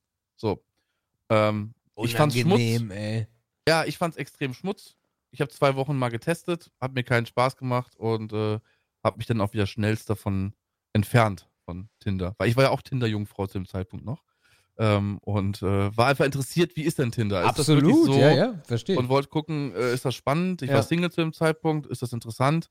Ähm, und gibt mir nichts. Also da finde ich es viel, viel spannender, äh, wenn man wirklich auf der Suche ist, eine Frau in der Bar zum Beispiel anzusprechen oder an der Kasse anzusprechen oder wo auch immer anzusprechen, wenn man wirklich auf der Suche ist, als bei Tinder nach links und rechts zu swipen. Wo hast du deine. Freundin kennengelernt? In der Bar. Okay. ähm, ja, meine Freundin ist ja von einem guten Freund von mir, die Schwester. Und ich bin mit dem guten Freund äh, was essen gegangen. Und er meinte, ja, meine Schwester und eine Freundin kommen noch vorbei. So, und dann kamen die beiden vorbei und dann hat man sich unterhalten, hat noch ein bisschen Instagram ausgetauscht am Ende des Abends. Und dann hat sich das Ganze entwickelt. Also tatsächlich in der Bar. Jetzt nicht irgendwie äh, über Tinder oder irgendwas. Also, ihr Lieben da draußen, hört auf Roman. Die Bar ist das echte Tinder. Außer ihr kommt Tinder, aus, hieß übrigens Tinderbar. aus, aus, aus Puckemuckel. Äh, da wird es wahrscheinlich schwer. Und wahrscheinlich seid ihr mit der auch verwandt. Also von daher fahrt in die nächstgrößere Stadt. Also abschließend Tinder Schmutz. Alles klar, Markus, wie ist denn Tinder so für dich? Also ich muss bei Tinder tatsächlich Ehre sagen. Also ich habe das auch probiert. Ich meine, zur Zeit von Berlin hast du natürlich auch ein unglaubliches Potenzial. Also ich würde fast vermuten, dass es wahrscheinlich die meisten Anmeldungen in Berlin gibt. Also es ist ja auch die Hauptstadt der Singles, also es würde schon irgendwie hinkommen. Ähm, und aber ich habe andere Testerfahrungen gemacht. Also es ist natürlich Erzähl uns von deinem Review. Nimmst natürlich, also die Oberflächlichkeit kannst du natürlich, ähm, die, die kannst du natürlich nicht wegdiskutieren, die ist halt da, ne? weil du entscheidest dich innerhalb von zwei Sekunden anhand eines Bildes. Vielleicht tappst du noch runter und guckst, ob die Dame noch irgendwas geschrieben hat. Zum Beispiel I love Katzen, dann sofort nach links, ist klar. Ja. Ne? Aber du, das ist halt, es ist halt mega oberflächlich. So. Mit diesem Filter musst du halt irgendwie leben, aber mit dem kann ich leben, weil ich wüsste, ich wäre im Alltag genauso oberflächlich. Also, wenn ich im Alltag zwei Sekunden hätte, würde ich genauso entscheiden. An der Bar, an der Kasse, ich würde es genauso machen. Das heißt, mich stört dieser Oberflächlichkeitsfilter da nicht so wirklich, weil sich das für mich im Alltagsgeschehen nicht wirklich abhebt. Und ähm, aber ich bin ja auch in der Position zu sagen, dass daraus in meinem Fall schon eine Beziehung entstanden ist. Das heißt, man hat sich von einer sehr oberflächlichen Anfangsbarriere zu einer sehr tiefen Geschichte hin entwickelt.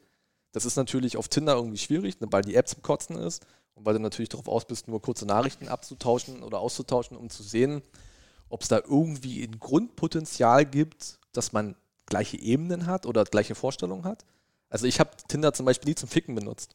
So, für mich war das immer Kennenlernen.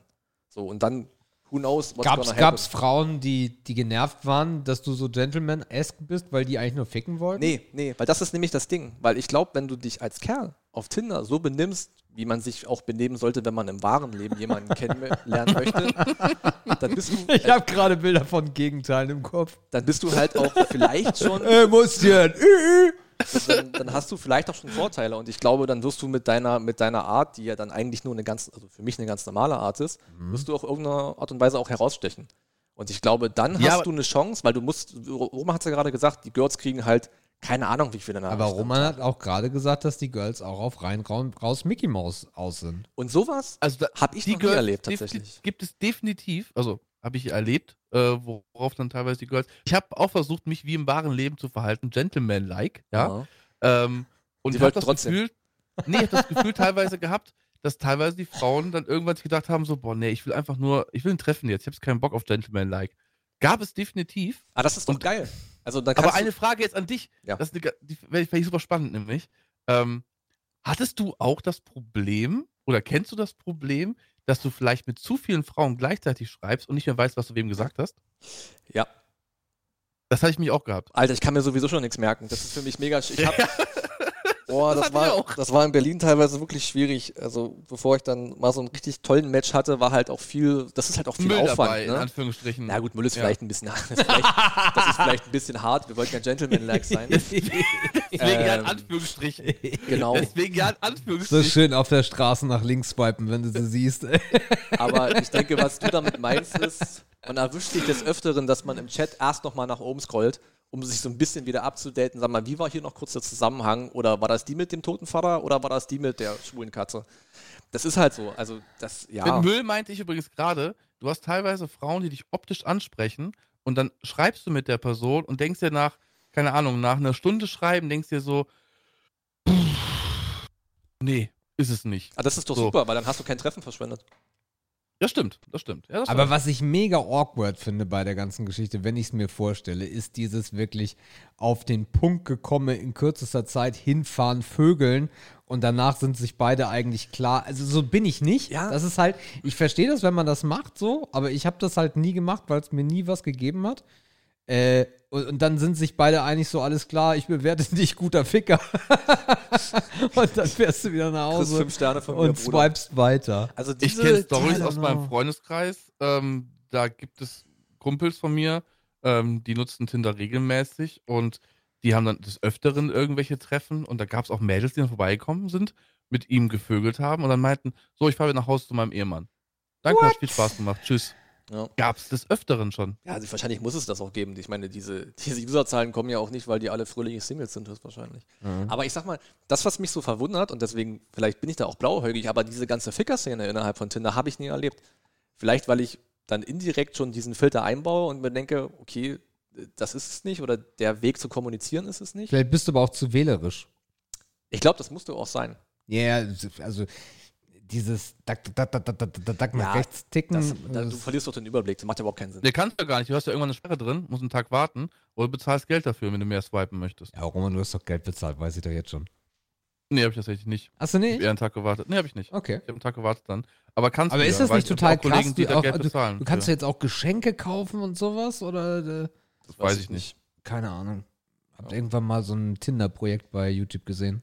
Also ich glaube unterm Strich, wenn man Tinder relativ gut verwendet, das heißt, wenn man sich seiner Motive klar ist, kann das schon, kann das schon ein gutes Ding sein. Also ich meine alleine, also wenn ich jetzt neu in der Stadt wäre oder so, oder keine Ahnung, wenn ich jetzt jemanden hätte, der irgendwo neu ist, wenn ich jemanden Kumpel habe, der nach Berlin zieht und vielleicht Schwierigkeiten hat, dem würde ich auch sagen, ja, einfach mal anmelden und gucken, was passiert. Also nichts zu verlieren. Ja, also ihr Also beide. ich fand es einfach zu unpersönlich. Ich fand es einfach zu unpersönlich zusammengefasst für mich. Mhm. Das hat mich so nicht. Und das, ist hat ja die Schwierigkeit. Das ist ja die Schwierigkeit daran. Du musst ja irgendwann so ein Gefühl anhand nur eines Textes oder der Form, wie sich eine Person ausdrückt, haben, ob man hier überhaupt auf eine persönliche Ebene kommen will oder nicht.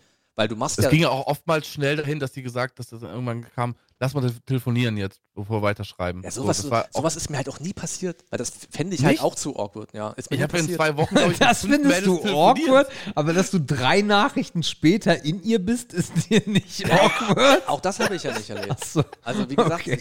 ich, meine Motive waren da Ach, so ein anders. schöner Männerplausch hier am Mittwochabend, das ist doch herrlich. kann man doch mal machen. Kann man mal machen. ja. Äh, ja, okay, also ihr beide seid Fans von Tinder, habe ich verstanden. Nein, ich immer noch, immer noch. Fand ich immer auch doof. Ich fand's immer noch nicht gut. Ähm, bei mir ist es so, keine Ahnung, also ich weiß gar nicht, also ob man da als, als Blinder äh, irgendwas zu sagen kann, aber wenn ich äh, solo wäre, was ich hoffentlich in diesem Leben nicht mehr sein werde, dann würde ich diese App wahrscheinlich auch installiert haben. Alleine um das mal auszuprobieren, diesen, ich glaube, es hat auch was mit Thrill zu tun. Ähm, und äh, ich kann auch nachvollziehen, jedenfalls, warum man das als Fickmagnet nimmt oder als Fickradar. Äh, dafür wird es mir aber, glaube ich, nicht taugen, weil das hat so ein bisschen was von einer Prostituierten ohne Zahlen. So, weißt du, das ist, ist es strange? Äh, weiß ich nicht. Also, Aber so denkt die Frau doch genauso über dich. ja, natürlich, ist ja auch alles gut. alles gut, aber auch das würde mir nicht gefallen, Alter. Dann, dann sollte sie sich ein Dildo holen oder ich hole mir so eine Taschenmuschi. Aber das hat das mit das ist das geht in mein in mein Bild nicht. Äh, äh, da bin ich glaube ich zu romantisch, dass ich irgendwo einfach jemanden ficke. das habe ich aus meinen aus Ficken ist immer Beziehung geworden bei mir Wo hast du denn deine Frau kennengelernt? in der Disco. Ah, okay, also auch. äh, Äh, wobei auf dem, ja, auf dem, auf dem, auf dem Stadtfest und äh, länger unterhalten haben wir uns dann in der Disco. Und äh, ja, dann äh, sind wir ein paar Tage später noch zusammengekommen. Das zu Tinder. Gut, äh, damit sind wir mit Ehre oder. Das war wirklich so eine Stammtischrunde gerade. Ich habe gewartet, bis die Kellnerin Schnaps bringt, ey. ja, hatte ein bisschen was davon, ja, hatte ein bisschen was davon. So, Roman, erstes, erstes, erstes Segment hast du schon mal erfolgreich hinter dich gebracht. Äh, der Roman war nämlich ein bisschen aufgeregt vor der ganzen Geschichte, aber Es kommen nur noch sieben. ich wusste ja nicht, worauf ich mich hier einlasse. Und das weißt du auch immer noch nicht. Denn äh, wir gehen über zu Markus, der uns ein bisschen was zum Hauptthema erzählt. Der hat hier Seiten liegen, da hat der sich. Halt doch einfach das Notizen- Maul. Ist ja nicht zu fassen. Also wir versuchen meistens mit dem Gast irgendein Hauptthema so ein bisschen aufzuziehen und ich habe ja am Anfang gesagt, dass ich heute so ein bisschen auf Roman kennenlernen Tour bin und die geht jetzt natürlich weiter. Also du hast ja gemerkt, Oh auch, Ehre oder Schmutz ist am Ende nur Informationen aus dem Gast herauspressen. Ähm, und wir kennen ja jetzt auch zum Beispiel deine Tinder-Einstellung und deine Erfahrungen dahingehend. Ja. Und wir haben uns überlegt, wir, also es ist ein relativ großer Ball, den wir jetzt in den Raum werfen, aber auf dem Ball steht Weltanschauung, Roman. Das ist viel, das ist uns bewusst und wir werden das auch gleich definieren müssen, damit wir wissen, worüber wir uns eigentlich unterhalten wollen. Aber vielleicht vorab kurz so als Warm-up. Wann hast du das letzte Mal jemanden getroffen, jemanden gesehen, jemanden gehört, der deiner Meinung nach eine total verschobene Weltanschauung in welchem Gebiet auch immer hat? Gab es da irgendwas in letzter Zeit? Getroffen oder gesehen, meinst du? Na, oder gelesen, Reicht gehört, privat, wie auch immer, was, was dir gerade so Whatever. Kommt. Heute Mittag. Okay. Wir hören dir zu. Ach so, okay. ähm, ich habe einen Kanten aus meiner Fotografiezeit noch äh, als Facebook-Freund. Ja. Ähm, der war so, kann man sagen, hat äh, in Clubszene viel gemacht, Veranstaltungen und so weiter und so fort.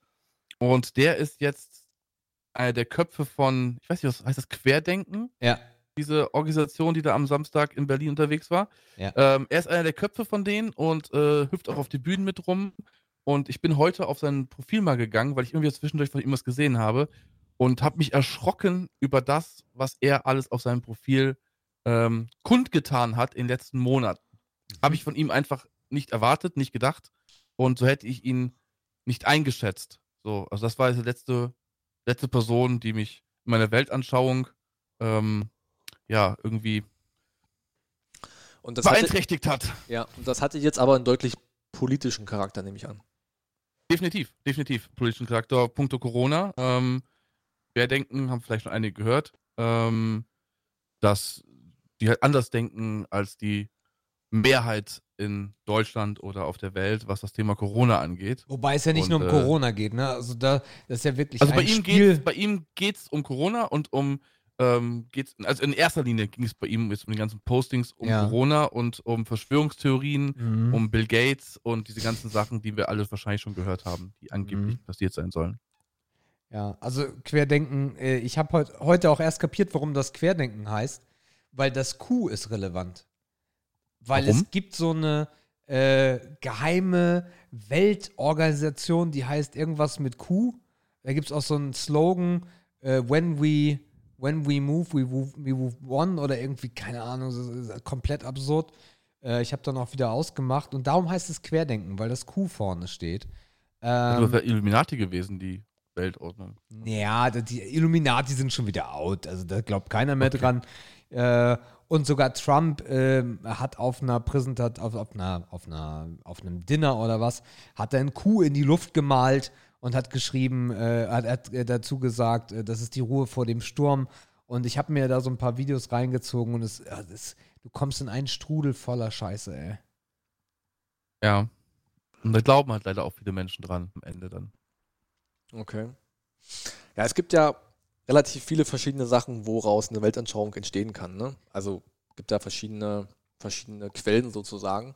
Und ein Teil ist auch eigentlich immer so ein bisschen das, wo man herkommt. Jetzt haben wir schon einiges darüber erfahren, wo du herkommst. Ähm, was glaubst du, wie viel oder hast du konkrete Beispiele dafür, wie die Erziehung, die du genossen hast, deine Weltanschauung geprägt hat? Ja, wir sprechen ja auch zum Beispiel viel über Werte, wenn wir Weltanschauung äh, beleuchten wollen. Mm, Ja, ich glaube schon. Also ich bin ja von meiner Mutter, habe ich eben schon gesagt, allein erzogen worden. Und ähm, meine Mutter hat mir versucht, gute Werte mitzugeben ins Leben. Ähm, dass man, wie gesagt, auf andere mehr achtet sollte als auf sich selbst. Ähm, nicht in erster Linie, aber auf andere grundsätzlich achten sollte. Dass man nicht nur an sich selbst denken sollte. Ähm, das ist so ein Punkt, den ich versucht habe zu verinnerlichen von meiner. Und wir haben nur eine Welt und wir sollten versuchen, die Welt so gut wie möglich äh, zu behandeln, weil wir haben keinen Ersatz dafür. Also wir können nicht sagen, ach, löschen wir die Welt mal eben und machen eine neue Welt auf.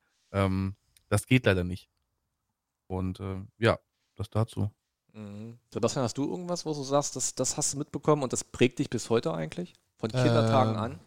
Ja, dieses, dieses, äh, dieses liberal, also das, das, ah, es ist spannend. Also ich glaube, ich habe als Kind, das habe ich hier im Podcast auch schon mal erzählt, eigentlich alles irgendwie so mitbekommen. Meine Großeltern, bei denen ich aufgewachsen bin, sind aus dem, haben beide den Krieg mitgemacht und hatten eine sehr andere Weltanschauung. Äh, jetzt nicht, dass die rechtsradikal waren oder so, aber ich glaube, jeder kennt dieses Thema der Großeltern, die halt Homosexualität und sowas ein bisschen anders sehen. Ähm, und äh, das zu deren Zeit ja auch, wie man dann immer so schön sagt, das gab es gar nicht zu deren Zeit.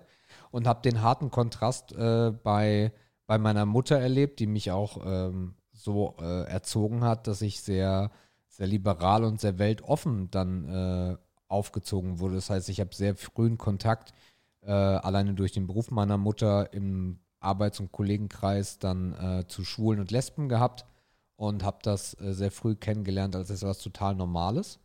Und ähm, das prägt, glaube ich, fürs Leben, weil wenn du sowas nie mitbekommst und wenn deine, deine Eltern, wir haben ja auch selber darüber gesprochen, du hast ja auch darüber gesprochen, Markus, dass es bei dir das auf dem Dorf anders aussah, dass das, dass das schon ein bisschen härter zuging und ich glaube, das prägt dich sehr als Kind. Also ich glaube nicht, dass du geboren wirst und hast eine Einstellung, sondern ich glaube besonders die Weltanschauung und woran du glaubst und welche Werte du hast, das kommt ausschließlich aus deinem Umfeld. Ich denke in der Dürft ihr Tat. was hinzufügen? Na klar. Klar, klar. Ähm, gerade wo was Schwulen und Lesben ging, da habe ich noch was mal eingefallen, ist gerade noch was, was mich auf jeden Fall extremst geprägt hat. Und zwar der Bruder von meiner Mama, ähm, der ist leider verstorben vor zwei Jahren. Ähm, der war homosexuell und hat mit seinem Partner, also beim, das war, im Endeffekt war es beides meine Onkels. Also ich bin mit denen seit Kindesbeinen aufgewachsen. Wir sind immer dahin gefahren in die Eifel ähm, zu denen und die waren 40 Jahre lang zusammen. Und ähm, bin also mit Homosexualität in meiner Familie im Endeffekt von klein auf schon aufgewachsen. Und das war auch so ein Punkt, was meine Mutter immer gepredigt hat, aber sie nicht predigen musste, ähm, dass man jeden so leben lassen sollte, wie er es möchte. Ja. Ähm, und Homosexualität was ganz Normales ist. Und so habe ich es auch empfunden schon als kleines Kind. Für mich gab es das nicht, dass die anders wären. Sie waren einfach meine beiden Onkel, die Ja. zusammen gelebt haben und äh, ganz, ganz tolle Menschen waren. Oder einer noch ist, der andere ist ja nicht mehr. Ja. Ähm, und ich habe zum Beispiel meinen äh, 20. Geburtstag in der Lanxess Arena bei der größten Schwulen- und Lesbenparty verbracht. Mit, wir waren zwei Heteropärchen Ja. ähm, und sind da feiern gegangen. Und es war einfach eine tolle Party. Es war einfach eine richtig geile Party. Und das ist, glaube ich, so ein Punkt, der, den ich mitbekommen habe von meiner Mama und meiner Erziehung, dass man einfach jeden Menschen so sein lassen sollte, wie er ist. Und ähm, ob es jetzt ein, Homosexueller ist oder was auch immer, ähm, alles ist in Ordnung und alles ist okay und es gibt nichts Unnormales. So, das ist, glaube ich, noch so ein wichtiger Punkt, den meine Mutter mir oder meine Erziehung mir beigebracht hat. Ja, ich denke der Tat auch, dass leben sich und leben lassen. Ja, dass sich viel, was die Welt oder was den Grundstein für Weltoffenheit angeht, das wird wahrscheinlich doch im Kindesalter irgendwie ähm, ja, vorgeprägt. Und dann gibt es natürlich noch Dinge, die im Leben passieren, die vielleicht auch eine Anschauung mal ändern können. Ähm, was Sebastian gerade noch meinte, hat mich noch auf den Gedanken gebracht, die Generation unserer Großeltern, na klar, Generation Krieg. Ja. Und was ich da einmal stark gespürt habe, ich weiß nicht, ob das viel mit Weltanschauung zu tun hat, aber man merkt halt, dass gewisse Leute, die gewisse Erfahrungen machen, ein höheres Sicherheitsbedürfnis haben. Ne? Und das habe ich halt von meinen Großeltern immer sehr mitbekommen. Ne? Achte auf dich, achte auf dein Umfeld, schau, dass du dich mit guten Leuten umgibst. Ne? Also auch dieses, wenn du Gutes tust, dann widerfährt dir Gutes. Das waren so klassische Werte eigentlich. Und das bringt mich eigentlich zum zweiten Punkt, der da auch ein bisschen anschließt, Roman. Und jetzt vielleicht wieder mal den ersten Ball zu dir. Ähm, hast du Schlüsselerlebnisse oder hast du spezielle Erfahrungen gemacht, die vielleicht auch deine Weltanschauung, in welcher Form auch immer, äh, politisch, kulturell, äh, wirtschaftlich, naturwissenschaftlich wegen mir auch verändert haben? Also gibt es einen Punkt, wo du sagst, ja, da musste ich kurz mal umdenken? Oh, schwierige Frage. Also, Oder da hat es mal, da hat's mal gerüttelt. Ja, oder es reicht ja auch, wenn man was in Frage stellt. Man kann ja dabei bleiben, aber Ja. man denkt drüber nach. also nochmal, da kann ich mal kurz zu meinem Onkel zurückkommen. Ähm, wenn wir dann zusammen unterwegs waren irgendwo und ich habe sie vielleicht in meinem Leben vielleicht zweimal Händchen halten gesehen, also wenn es hochkommt, Ja. Ähm, aber selbst dann Reaktionen von anderen Menschen zu sehen, die das komisch beäugt haben, äh, dieses Händchen halten, was für mich überhaupt nichts Ungewöhnliches war in diesem Moment, ähm, hat mich schon irgendwie zum Nachdenken gebracht, warum das andere, also ich da war ich noch jünger, ne? Wir reden davon, da war ich vielleicht 14 oder Ja, ja. 15 oder so. Ähm, hat mich schon irgendwie zum Nachdenken gebracht, warum sehen das andere Menschen als komisch an, äh, wenn meine beiden Onkel Händchen halten, was für mich jetzt ganz Normales ist, weil ich kannte es halt nie anders Mhm. und bin halt so aufgewachsen. Das ist vielleicht was, was mich so ein bisschen zum Nachdenken gebracht hat, aber ich so wirklich meine Weltanschauung ins Rütteln gebracht hat. Hm, boah, keine Ahnung, also natürlich die ganzen, wenn man so be- überlegt, ich habe meinem Opa habe ich mich sehr, sehr viel unterhalten, als er noch gelebt hat. Der ist glücklicherweise 98 geworden, hat ein langes Leben gehabt und noch ein schönes Leben gehabt. Und aber auch er hat natürlich den Krieg mitgemacht damals. Und meine Großeltern mussten flüchten und er ist auch in Gefangenschaft geraten. Und ich war mehrere Jahre bei ihm und habe alles aufgenommen, was er mir erzählt hat. Leider habe ich die Aufnahmen nicht mehr, weil die alle auf dem Handy waren. Das Handy habe ich leider irgendwann verloren. Ähm, sehr, sehr ärgerlich. Aber ähm, wie schlimm es damals war und was, was, worüber uns wir heute beschweren. Also was für Kleinigkeiten wir uns heute beschweren und was wir als schlimm empfinden, ähm, darüber kann eine Generation, die den Zweiten Weltkrieg mitgemacht hat und die ganzen Schrecken des Zweiten Weltkriegs mitgemacht hat, kann diese Generation, glaube ich, nur lachen über das, wo wir uns heute teilweise dann drüber aufregen. Mhm. Ja, ich habe, während ich dir die Frage gestellt habe, weil ich dazu auch noch keine richtige Antwort oder kein Beispiel habe, auch ein bisschen Schwierig, drüber ne? nachgedacht. Ja, du stellen ja nur schwierige Fragen. Das ist das Prinzip. ähm, und wir merken ja auch, wie wir uns hier so ein bisschen gedanklich auch befruchten gegenseitig. Ich weiß nicht, Da werden welche, wir wieder bei Tinder nach rechts swipen. Ja, auf jeden Ja. Fall. Ähm, was wollte ich jetzt sagen? Ja, Weltanschauung hat ja auch sehr viel mit, das hast du auch gerade schon beispielhaft beschrieben, sehr viel mit Menschen zu tun. Und ich glaube, dass sich mein Bild auf Menschen irgendwie in der Schule so grundlegend verändert hat. Man muss dazu sagen, ich hatte, als ich in der Schule war, vor allem in der Grundschule, noch relativ einschneidende äh, Sprachprobleme. Ich habe einen Sprachfehler gehabt. Und ich habe da das erste Mal gemerkt, irgendwie, ja, wie auch, wie böse auch ein Mensch sein kann. Also du hast das erste Mal so dieses, so dieses Feedback bekommen, wie schnell du halt auch am Rand stehen kannst, wenn du irgendwie anders bist. Das ist jetzt, ich war nicht, mir hat kein Bein gefehlt, Alter, nicht auf der Ebene, ne? Aber man, man weiß ja, wie das so in der Schule abläuft, ne? Also man, man weiß ja, Händeleien, ja. Da reicht, da reicht, ey, in der Schule reicht ja sogar eine falsche Hose und du hast auch noch gelispelt. Also von daher. Ja, gut, das habe ich ja auch behalten zum Glück. Also, ne, ich wollte ja auch nicht alles weg. So. ähm, aber da habe ich das erste Mal so ein bisschen gemerkt, okay, äh, wie ist das miteinander eigentlich? Und ähm, ich weiß nicht, und das, vielleicht konnte ich da für mich selber etwas hinsichtlich Toleranz ableiten. Also, auch wenn ich nicht immer so wirke, weil ich ja, mich hier und da vielleicht im Ton vergreife oder sehr viel Ironie reinbringe in das, was ich sage. Ich würde behaupten, dass diese Zeit mich ein bisschen in Hinsicht von Toleranz geprägt hat. Du hast gerade auch schon Toleranzbeispiele genannt, Roman. Ähm, aber ich glaube, da hat für mich so eine Erfahrung doch ein Bild irgendwie geprägt, wenn es um Toleranz geht. Durch deine Schule ist mir gerade noch ein Thema eingefallen, wenn ich so kurz zwischenstreuen könnte. Immer, immer. Ähm, und zwar hatte ich in meiner Klasse über mir äh, einen Jungen, der bewusst von anderen Schülern aus seiner Stufe gehänselt worden ist. Und eines Tages, da war ich glaube ich in der siebten oder achten Klasse und seine kleine Schwester war in meiner in meiner Klasse. Ähm, eines Tages kam dann die Meldung, dass er sich von einem Strommast gestürzt hat und umgebracht hat. Und ähm, das alles, also man weiß es nicht, aber man geht davon aus, dass es ganz eine Hänseleien gewesen ist. Und die Schwester war natürlich fertig am Anfang und hat sich aber später nichts mehr anmerken lassen. Also als ob, als ob alles ganz normal gewesen wäre wieder für sie. Und sie war auch beliebt und wurde auch nicht gehänselt oder irgendwas. Ein Jahr später, auf den Tag genau, hat sie sich dann vom gleichen Strommast auch runtergestürzt und hat sich umgebracht, weil sie mit dem Tod ihres Bruders nicht klargekommen ist. Und das hat mir nochmal so vor Augen gezeigt, wie schlimm es doch bei Kindern ist, wenn, nicht nur bei Kindern, auch bei Erwachsenen, wenn man andere Menschen diskriminiert oder hänselt für irgendwas und was das in anderen Menschen auslöst. Und das war, glaube ich, auch so ein Schlüsselpunkt in meinem Leben, wo ich da noch bewusster darüber nachgedacht habe, wie sollte man mit anderen Menschen und mit Mitmenschen umgehen. Und ähm, ich war nie jemand, der irgendwie andere gehänselt hat, das nicht. Aber trotzdem habe ich dann noch mehr bewusst darauf geachtet, wie behandle ich mein Gegenüber. Und ich versuche halt immer, ähm, wenn ich jemand Neues kennenlerne, jedem die gleiche Chance zu geben. So.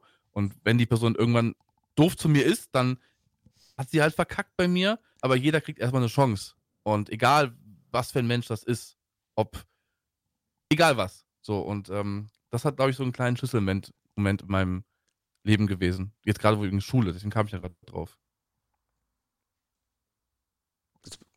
Gibt es bei dir irgendwas? ich war gerade hier so auf Stichpunkte konzentriert, aber hast du noch eine Erfahrung, die du teilen kannst? Äh, bei mir hat das, also ich glaube, dass das Weltbild ruckelt so ein paar Mal an einem in, in unterschiedlichen Stärken. Das erste Mal, wenn jemand im Leben stirbt, äh, ist, glaube ich, so ein Ding, wo, äh, wo du die Welt an sich auch anders siehst, dass es halt sehr schnell vorbei sein kann. Da habe ich auf jeden Fall so ein bisschen das gemerkt. Das erste Mal, wenn du merkst, dass ja, was, ich habe so viele Beispiele gerade im Kopf, aber das erste Mal, wenn du auch merkst, dass äh, dass Ärzte keine, keine, keine Wundermenschen sind, sondern dass das ganz, das, äh, wie soll ich das am besten beschreiben? Also ich glaube, mein Weltbild nicht zusammengebrochen, aber sich so ein bisschen normalisiert hat, ist so, als man so in der Pubertät war und dann so in die 20er reingekommen ist, dass man auch so ein bisschen gemerkt hat, das ist ja hier alles gar nicht nur eine lustige Achterbahnfahrt, äh, sondern das Leben hat halt auch Ecken und Kanten. Ähm, und extrem geruckelt hat es dann, äh, als diese ganze AfD-Scheiße äh, groß geworden ist, also politisch jetzt mal. Ähm, weil das kann ich und alles, was dazugehört, und es wird für mich eigentlich nur noch schlimmer und unerträglicher jedes Jahr, äh, das kann ich alles sehr schlecht begreifen, wie Menschen so von meiner Sicht aus gesehen dumm sind. Und das nicht nur auf die AfD, sondern diese ganze Verschwörungstheorie, die ganzen, wir werden, wir werden immer radikaler. Ich finde, Menschen werden immer radikaler und das nicht nur auf Hautfarbe und auf Geschlecht, sondern auch in ihrer Meinung. Äh, aber das gab es doch schon immer, das Radikale. Aber das nicht gab's so. Doch schon, nee, das gab es doch schon damals, als, äh, als Amerika entdeckt worden ist. Äh, das gab es, als äh, der Erste Weltkrieg, Zweite Weltkrieg war. Ähm, die Schwarzenverfolgung in den USA, es gab es doch schon immer. Ja, also, das hat sich doch nie geändert. Ich finde schon, dass es sich geändert hat. Und vielleicht ist das Einzige, was sich geändert hat, die Transparenz, Roman. Vielleicht ist das einfach nur das, was mich, was mich nervt daran dass du es mhm. mitbekommst. So. Okay, ja, äh, die Schwarzenverfolgung hast du nicht mitbekommen. Äh, selbst bei, bei Hitler haben viele Leute gesagt, sie wussten von nichts und einigen davon würde ich sogar glauben. ähm, ja. Warte, genau. ähm, dass, dass du das, dass du es im Internet so mitbekommst, wie viele Menschen einfach einen an der Klatsche haben, macht mich echt fertig. Das macht mich echt fertig. Weil das, das ist halt alles transparenter geworden, hast du ja. recht. Das ist halt öffentlicher geworden, ja. alles. Und, und das macht mich gerade echt fertig. Also ich, ich, ich, ich darf stellenweise Tage äh, Twitter nicht aufmachen. Äh, weil ich da echt aggressiv werde, wenn ich das alles sehe, was da so in den Äther geblasen wird. Und das Einzige, um noch mehr Menschen zu vergiften, weil dafür sind Menschen halt anfällig. Ähm, und, und das wackelt, das rüttelt gerade sehr an meinem Weltbild, aber auch wirklich, und da hast du vollkommen recht, eher auf der Ebene dass man dem so ausgeliefert ist. Weil natürlich gab es die NPD, wenn man jetzt mal in die Neuzeit geht, äh, und natürlich gab es immer Leute, die, die schwulenfeindlich sind und die rechtsradikal sind. Ähm, aber besonders, dass man es so mitbekommt, äh, und dass man auch so hilflos ist, weil du als, ich sag jetzt mal, als richtig Wissender ähm, oder auf der richtigen Seite stehender, da hast du halt auch Argumente, von der Argumentation her, ist wirklich schwer. Weil der Gegner wird dir am Ende immer sagen, doch habe ich im Internet gelesen, Lügenpresse. so, und das ist, das finde ich, das finde ich sehr, sehr schwer ertragbar. Ja. Lustig ist auch, Das und das, das, das, wir kommen gleich drauf, Roman, du kannst es direkt behalten. Ähm, der dritte Mhm, Punkt wäre nämlich auch das Wissen gewesen als, äh, als Säule oder worauf basiert eigentlich eine Weltanschauung. Da spielt natürlich Wissen eine wesentliche Rolle.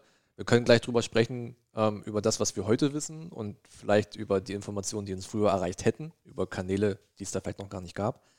Ähm, ich habe hinsichtlich Wissen, glaube ich, das erste Mal, das hat mein Weltbild nicht zerstört oder hat daran nicht gerüttet, das hat es nur wesentlich erweitert, ähm, in der Berufsausbildung. Also als ich gelernt habe, wie so ein bisschen die Welt im Sinne von Geschäft funktioniert. Also welche Rolle spielt Geld? Economy. Welche Rolle Ja. spielt äh, Wachstum? Äh, welche Rolle spielen Besitztümer? welche Rolle spielen äh, äh, Ressourcen?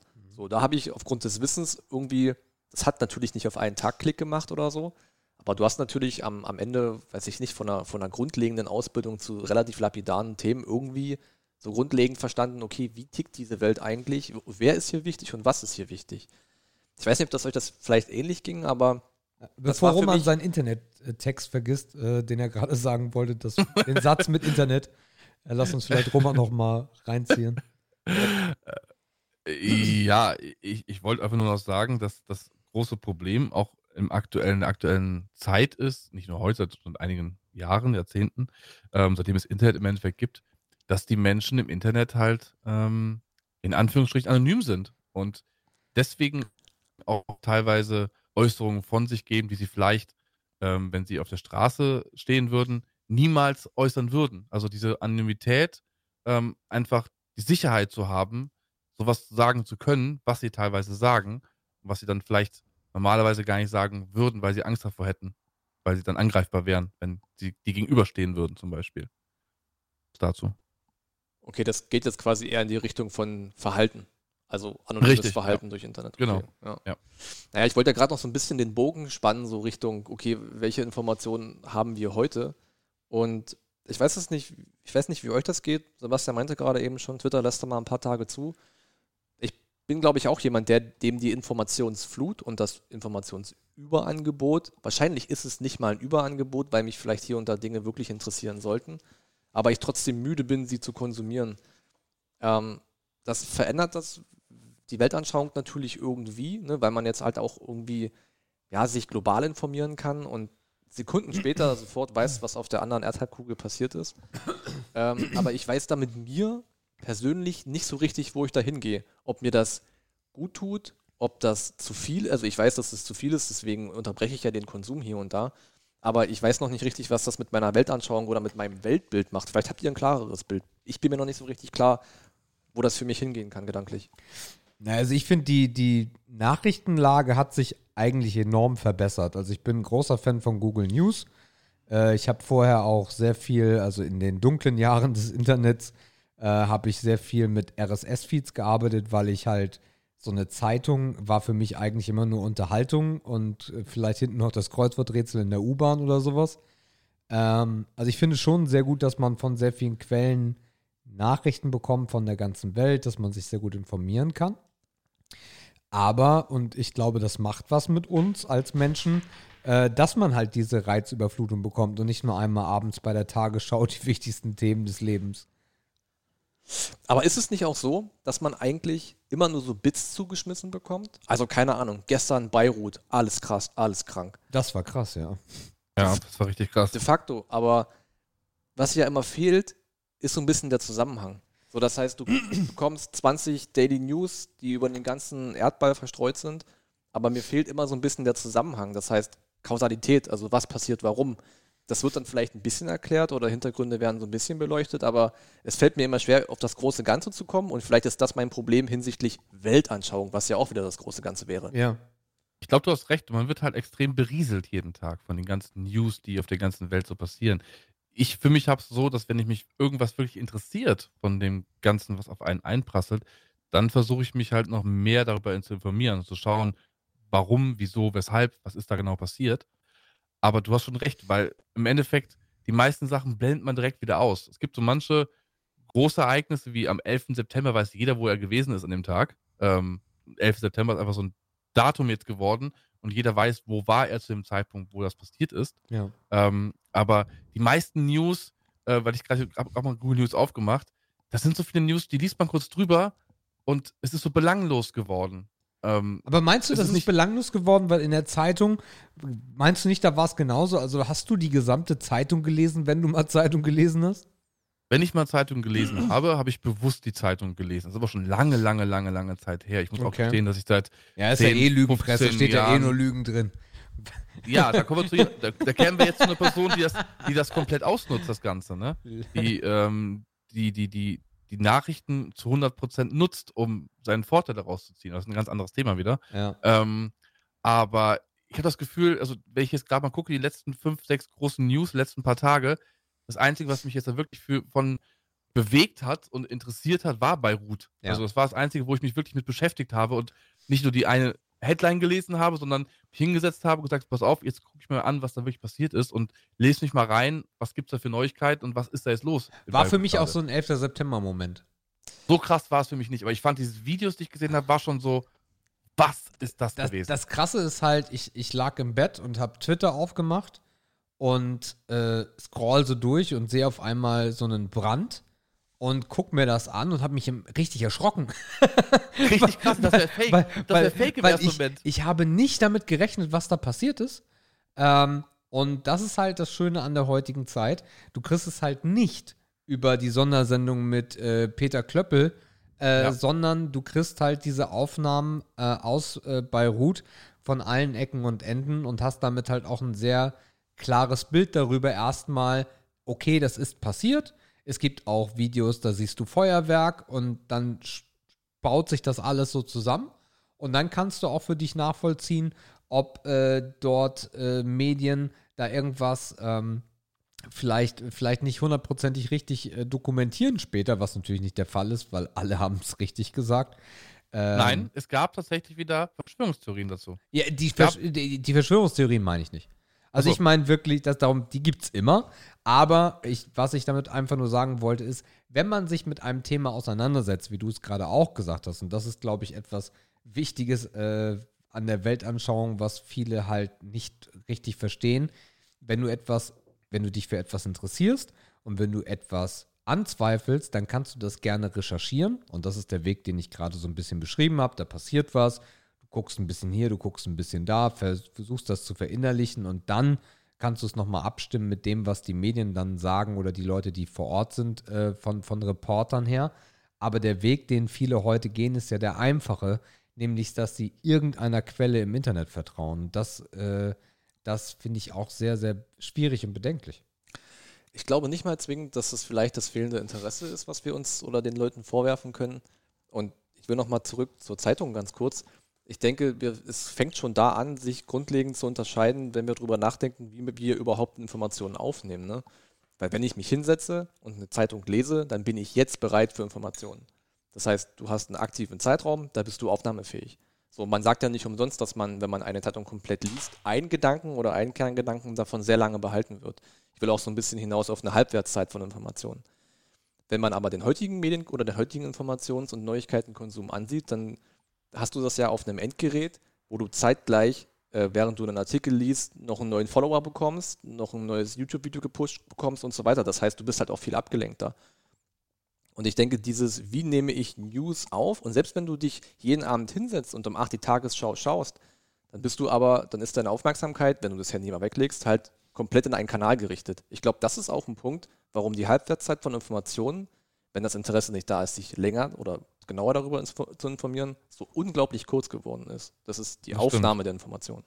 Ich, ich, ah, ich weiß gar nicht. Also wenn, wenn man sich die Tagesschau anguckt, wie viele Themen gibt es bei der Tagesschau? Die geht eine Viertelstunde. Vielleicht gibt es sechs News, die dort runtergeprasselt werden. In der Zeitung steht mehr, aber die Top-Themen sind da auch nicht viel mehr. Da gibt es noch, vielleicht, wenn du die Bild nimmst, äh, ein Mäuschen mit Titten und hinten hast du noch den Sportteil, in der Mitte hast du Polit. Ne? Also von daher, die Hauptthemen sind da auch nicht mehr. Und ich glaube einfach, was man dadurch nur wirklich feststellt, ist, dass auf der Welt eigentlich gar nicht so krass jeden Tag was passiert, äh, was man dort konsumieren könnte. Also natürlich passiert immer irgendwas, aber die großen Themen tauchen halt dann nicht so häufig auf. Und ich glaube, das Sind hat sich nie verändert. Guck mal, als äh, Covid-19 zum ersten Mal ins Recht kam, als es losging, gerade im Ja. März, da gab es ja gefühlt für sechs bis acht Wochen keine anderen Neuigkeiten mehr. Ja, bis heute. gab eigentlich, nur ja. noch- ja, es gibt schon wieder andere Sachen, es ist ein bisschen ruhiger geworden, aber ähm, es gab ja die ersten zwei, drei Monate, gab es ja nur ein Thema. Ja. Auf allen Nachrichtensendern, in allen Zeitungen, egal wo du geguckt hast, ging immer nur um dieses Virus. Ja. Als ob die Welt stehen geblieben wäre plötzlich. Ja. Also es gibt noch einen Punkt. Ja, also wir haben jetzt so ein bisschen Empfindung, wir haben Erfahrung, wir haben Wissen so ein bisschen abgehandelt. Und äh, laut seriöser Quellen ähm, fußt eine Weltanschauung auch so ein bisschen auf Überlieferung. Ich habe das einfach mal aufgeschrieben, weil es einer der Punkte war, aber ich komme damit noch nicht so richtig zurecht wie eine Überlieferung oder ich habe dafür vielleicht auch kein konkretes Beispiel. Wie, und ich habe gerade Sebastians Kugelschreiber zerstört, weil ich ein Spielkind bin. ähm, wie eine Überlieferung. Welcher? Keine Ahnung, ich weiß nicht, was die Farbe Ich bin mit Farben schlecht, pink oder lila oder irgendwas. Oh, hoffentlich hat Jörg es dir keinen guten gegeben. Städtler. Nee, dann glaube ich, ist Okay. das okay. ähm, also wie kann eine Überlieferung oder was haben wir vielleicht überliefert bekommen, was unsere Weltanschauung äh, äh, beeinflusst hat? Das ist wahrscheinlich erst große Ganze, oder?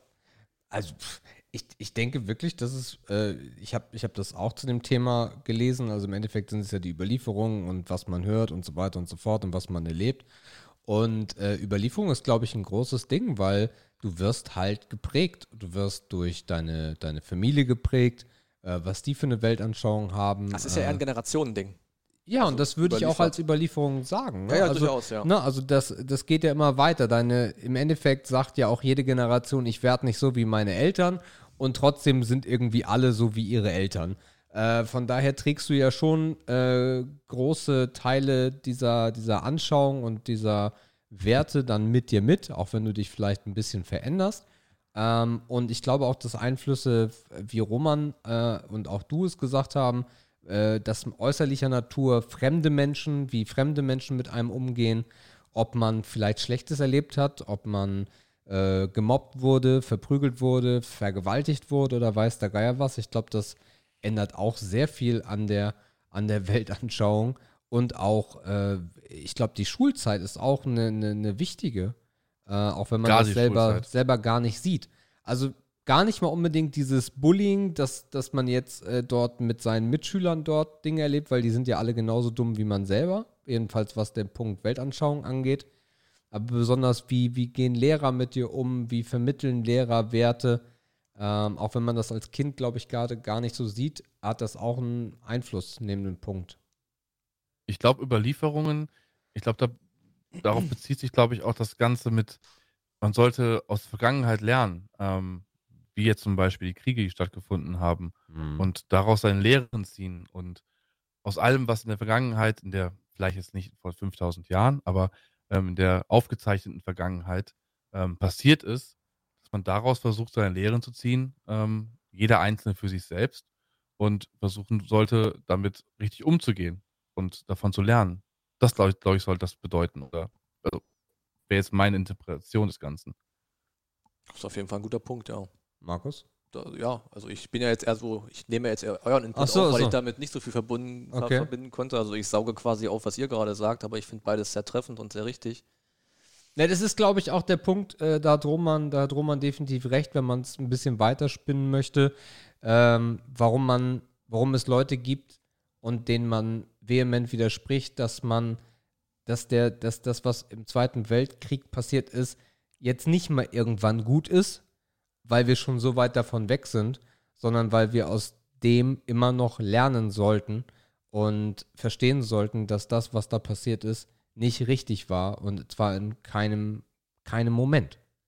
Weil wenn Richtig. wir es vergessen und wenn wir einfach sagen, ja, ja, das war, aber jetzt ist auch mal irgendwann gut, äh, dann ist die Gefahr wesentlich größer, dass es erneut passieren kann. Und nicht in dem Ausmaße, aber vielleicht aufgrund dessen, dass man es vergessen hat und dass man sagt, ja, fuck off, das war mal. Damit haben wir ja gar nichts mehr zu tun. Mhm. Aber Weltanschauung, um mal ganz kurz noch zum Grundthema zu kommen.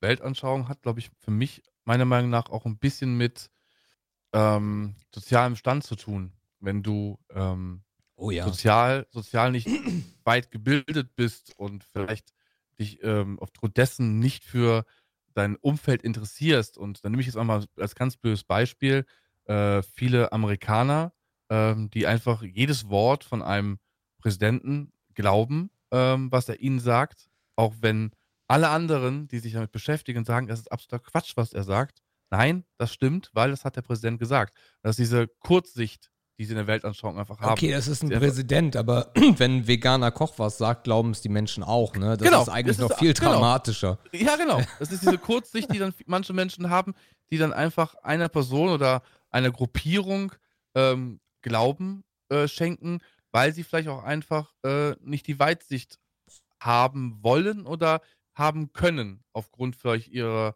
sozialen Standes und ihrer Erziehung in ihrem Leben. Würd, würdet ihr mir zustimmen, äh, dass man als, ich bin jetzt, mal- ich, ich überspitze mal, dass man als dummer Mensch einfacher durchs Leben geht, was, was den Part angeht? Kurzen Schluck genommen. Ähm, ich denke Schwierig. ja. Ich denke ja. Also ich bin mir da sogar, boah, das ist mega arrogant zu sagen, ja, ne? Aber es ist, glaube Ja. ich, so. Also ich glaube, dass ähm, je, sagen wir mal, je eingeschränkter deine Perspektive ist, desto weniger Raum ist da für Sorgen und Probleme. Ähm, weil, du's- weil das einfach nicht in deiner Wahrnehmungs, äh, ja, nicht in deiner Wahrnehmungsblase zum Beispiel liegt. Und ich denke, dass es sich hier und da vielleicht ein bisschen einfacher durchs Leben gehen lässt, ja. Das muss nicht heißen, dass automatisch alle Leute, die sich viele Gedanken machen, Probleme haben. Ne? Das ist, also man kann das nicht umkehren, würde ich damit sagen. Aber ich denke, an dem Punkt ist was dran, prinzipiell, ja. Kann ich nur so zustimmen. Und dumm, äh, das ist ja auch immer so ein schwieriges Wort, ne? Also nur weil du in der Schule vielleicht keine, keine helle Leuchte warst, bist du nicht dumm, ne? Also das ist äh, dumm, äh, bin ich da schon sehr äh, differenziert bei. Aber ich glaube, wenn du einfach, äh, ja, Naja, wenn du eine hohle Birne bist, bist du eine hohle Birne, ja. Ich denke, du, du ist so. bist vielleicht auch irgendwie so aufgestellt, dass du das Interesse, was du hast, auf die nötigsten Sachen beschränkt, ne? wenn man es jetzt mal etwas positiver formulieren wollen würde. Ne? Das heißt, dieses, man spricht ja immer von diesem über den Tellerrand gucken. Mhm. So, und das ist da vielleicht nicht immer so der Fall. Was ich so schwierig finde, ist, weil ich kam gerade zu einem Punkt, dass man vielleicht, um, um dort ein, ein grundlegende Veränderung herbeizuführen, äh, die, die, ah, das, das Wort verwende ich jetzt nicht, weil das will ich nicht mehr verwenden, weil das scheiße ist. Die Leute, die äh, aus schwierigen Situationen kommen, ähm, dass man die unterstützt. Wenn man sich dann aber, also mehr unterstützt, dass wir gar nicht mehr solche, ja, Brennviertel oder was auch immer haben, äh, wo sich niemand um die Kinder kümmert, etc. pp. Jeder kennt die Stories.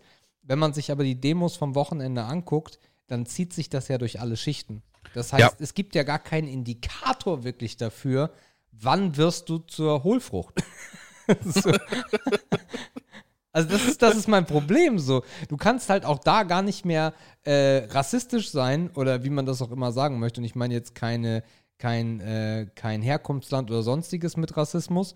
Aber du kannst halt auch da gar nicht äh, äh, irgendwie sagen, ja, nee, ist klar, die kommen ja auch alle aus, äh, weiß ich nicht, Wuppertal. Sorry an alle Wuppertaler. äh, sondern, sondern es geht halt durch alle Schichten und irgendwann knallt dir die Sicherung durch und du sagst, nee, na klar sind das alles Echsenmenschen. Aber spricht das nicht auch ein bisschen gegen den Punkt, den wir gerade so halb aufgegriffen haben? dass- Eigentlich ja. Dass wir Weltanschauung schon irgendwie mit Bildung als einen sozialen Faktor in Verbindung bringen. Oder dass es, ein- dass es Es gibt Einfluss sogar hat. Ärzte, die dabei sind. Es gibt Ärzte, die dabei sind und sagen, ja, nee, klar. Mhm. Also von daher ist, äh, du, du, das ist das Schwierige daran. Und ich glaube, dass das ist wirklich schwierig zu greifen, wann, wann, wann knallt die Sicherung oben durch und wann fängst du an, das zu hinterfragen. Vielleicht ist das auch so, das ist vielleicht auch so ein Ding. Du kannst vielleicht die beste Erziehung gehabt haben, du kannst äh, total politisch korrekt erzogen worden sein und so weiter und so fort. Und irgendwann kommt so eine, vielleicht auch so eine, ob das jetzt eine Midlife-Crisis ist, aber irgendwas in der, deinem Leben passiert, wo dir vielleicht auch was Schlechtes widerfährt oder was auch immer, wo du auf einmal diese Weltordnung, diese Weltanschauung komplett in Frage stellst und nicht mehr an sie glaubst. So wie Leute auch irgendwann nicht mehr an Gott glauben, weil sie nicht verstehen, warum ihr Partner oder ihr Kind gestorben ist oder vielleicht sogar ermordet wurde oder was auch immer. Das würde ja auch zu genau dem Punkt passen, den wir aufgegriffen haben, nämlich Erfahrungsschatz, ne? Ja. So, das heißt, vielleicht hast du eine Grundeinstellung, aber dein Leben wird so brachial auf den Kopf gestellt und vielleicht hast du auch dich selber dort nie gesehen, wo du heute bist, aber am Ende des Tages ist es vielleicht so. Und ob man das den Leuten dann Darf ich auch vorwerfen kann, ist, Beispiel übrigens. ja, und ob man das den Leuten vorwerfen kann, ist halt auch eine ganz andere Kiste. So, weil, nur weil jemand, das ist dann auch wieder so ein Toleranzding, ne? Das hat sicherlich irgendwie alles Grenzen, aber du, wenn es jemanden gibt, der sagt, die Erde ist flach, ja, dann soll er es halt sagen. So, ne? Also, das ist zwar naturwissenschaftlich totaler Quatsch, so, aber Nee. das ist ja, was? Nee. Ist nicht flach? Roman, sag du erstmal. Ähm, ein Beispiel von wegen ähm, das Leben aus den Fugen geraten und deswegen vielleicht auch anders auf die Welt zu schauen. Und zwar äh, war das ein Professor in, in, in Troisdorf, wo ich aufgewachsen bin. Er hat ähm, an der Uni ähm, als Professor gearbeitet, hatte Frau und Kind und ähm, alles war ganz normal. So. Und eines Tages habe ich diesen Professor mit meiner Mutter zusammen plötzlich an der Bushaltestelle mit einem Schlafsack und den üblichen Utensilien als Obdachlosen gesehen. Ja. Und ähm, fünf Jahre lang war er immer an der gleichen Bushaltestelle, bis er irgendwann verschwunden ist. Mhm. Und im Nachhinein haben wir herausgefunden, dass seine Frau und sein Kind bei einem Autounfall verstorben sind Mhm. und ihn das so aus der Bahn geworfen hat und so, ja, vielleicht auch seine Mhm. Weltanschauung verändert hat, dass ihm alles egal geworden ist und dass er einfach alles hingeschmissen hat und auf der Straße leben wollte und da sein Lebensabend verbringen wollte. Ich, Du ich kannst gl- es auch was ändern. So, eine, so ein Schicksalsschlag kann einem, glaube ich, ändern im Leben. Ja, glaube ich auch. Äh, das andere Beispiel, was, was mir da immer in den Kopf kommt, ist, dass ich auch glaube, dass, und das, das, das ist ja belegt äh, in, in der Welt immer wieder und auch in Deutschland immer wieder, ähm, ich glaube auch, dass Menschen äh, dazu neigen, so etwas dann mitzumachen, weil sie sich dann als etwas Wertigeres fühlen, weil sie äh, Gleichgesinnte haben, weil sie gehört werden, weil ihre Meinung auf einmal einen Wert hat. Und ich glaube, das Das ist auch ein großer Punkt, warum sich Leute sagen, ja, nee, klar. Schöpfen daraus nicht Religion auch ihre, ähm, Ja. Ihre Zugehörigkeit der Leute? Ja, Aus dem, ich möchte dazugehören, ich möchte etwas glauben, ich möchte ähm, ja, etwas folgen. Also ich bin zum Beispiel, meine Mutter hat mich nicht taufen lassen, ähm, weil sie gesagt hat, ich möchte Ein Ähm, Heide! ich möchte meinem Sohn nicht äh, eine Religion aufzwingen, weil Ja. er selber als kleines Kind es gar nicht entscheiden kann. Ja. Und hat immer gesagt, als ich dann etwas größer wurde und älter wurde, du, du ich habe dich nicht taufen lassen, du kannst, wenn du möchtest, dich gerne zu jeder Religion bekennen, wenn du das möchtest. Das ist deine eigene Entscheidung. Und ähm, Cooler ich habe Schritt. bis heute, bis heute mich nicht taufen lassen. Ähm, glaube trotzdem in einer gewissen Art und Weise an etwas, Mhm. aber muss dafür nicht in eine Kirche gehen oder in Mhm, eine. Moschee oder was auch immer. Ja. So. Und ähm, bin ich mir sehr, sehr dankbar drüber, dass sie mir selbst die Entscheidung überlassen hat. Das, was an der Ausführung von gerade eben vielleicht so ein bisschen hinkt, ist das Thema Meinung. Weil ich denke, dass gerade wenn wir von dem Führen versus Folgen sprechen, dass das halt selten die eigene Meinung ist, die man vertritt. Ne? Also wenn man davon spricht, dass man sich einer Gruppe anschließt, dann nimmt man ja meistens eine, eine Meinung irgendwie an. Das ist halt so. Nimmst du doch hier aber auch. Naja, aber es ist die Frage, mit welcher Motivation tust du das? Das heißt, tust du etwas, um dazugehören, dann bist du bereit, eine Meinung anzunehmen? Oder bist du jemand, der eine eigene Meinung vertritt, der dann was Eigenes macht oder halt sich jemandem nicht anschließt? Also das ist ja, davon lebt ja so eine Gruppierung aus Überzeugung. Ja, aber das, also ich habe ein, hab ein Beispiel, was ich hier auch schon mal im Podcast genannt habe. Das ging um äh, die Reichsbürgergeschichte, die eine damals echt gute Bekannte äh, durchgezogen hat und mir davon auch äh, berichtet hatte. Ich habe davon nichts gehört und war in dem Moment, als sie es mir erzählt hat, sehr erschrocken, äh, weil wie sie es mir erzählt hat, mit welcher Energie sie es mir erzählt hat, das auch irgendwie mh, ja Sinn, es war schlüssig. Sie hat es so, sie war so überzeugt davon, ähm, dass es für mich erstmal nicht so richtig in Frage gestellt wurde, sondern ich habe ihr erstmal zugehört. Und ich glaube, das ist ein Punkt und das ist ja genau das, Führen und Folgen. Ähm, ich habe es dann natürlich in Frage gestellt und habe dann den Kontakt abgebrochen, weil es mir irgendwann zu absurd wurde. Ähm, das Ding ist einfach, viele informieren sich nicht oder falsch und da haben wir dann wieder das Führen- und Folgen-Prinzip.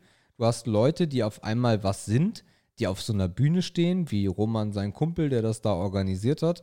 Ähm, und dort auf Bekannter. einmal. Bekannter. Bekannter, Bekannter. alles gut. Fernter, fernter, bekannter, dritten Grades. Entfernter Bekannter. Ähm, und die dann auf einmal dieses Ding haben, als ob du jetzt morgen mit einem YouTube-Kanal anfängst. Das ist ja ähnlich, ne? Auf einmal hören dir Leute zu oder schauen dir zu. Das ist, glaube ich, eine ähnliche Befriedigung, die sich auch keiner abschreiben kann, der, der irgendwelchen Content macht. Ähm, und auf der anderen Seite gehörst du zu einer Organisation dazu. Das ist dasselbe, als ob du in der Gemeinde auf einmal von Leuten akzeptiert wirst oder was auch immer. Ähm, und die Leute nehmen dann diese Meinung an. Das Interessante und das Spannendste, und das haben wir, glaube ich, in, in, in der Geschichte echt selten gehabt, äh, dass eigentlich politisch so unterschiedliche Menschen, die eigentlich nie zusammen äh, über auf die Straße gehen würden, auf einmal zusammen auf die Straße gehen und es ist total legitim ist. Naja, wenn es dann gemeinsame Feinde gibt oder gemeinsame Widersacher gibt, dann verbündet man sich halt auch. Ne? Also ich glaube, so unmenschlich ist das gar nicht. Das gab es wahrscheinlich auch schon immer. Ähm, da sind wahrscheinlich Kriege auch wieder ein gutes Beispiel. Ja. Widerspricht nicht aber die Aussage von dir gerade, Sebastian. Du sagtest, ähm, und habe ich den Kontakt abgebrochen zu der Dame, die Ja. ähm, der Reichsbürgerschaft da ähm, angetan hat. Ja. Äh, widerspricht das nicht dem ganzen Leben und Leben lassen? Äh, ich habe das, das hat Markus gesagt. So, das habe ich okay. nicht, das habe ich nicht, das habe ich nicht gesagt. Also ich, wenn, ähm, es könnte mein allerbester Freund sein. Es könnte sogar meine Frau sein. Ähm, wobei ich bei einer Frau, bei meiner Frau natürlich äh, anders äh, daran arbeiten würde, dass es nicht dazu führt, dass ich sie verlassen muss.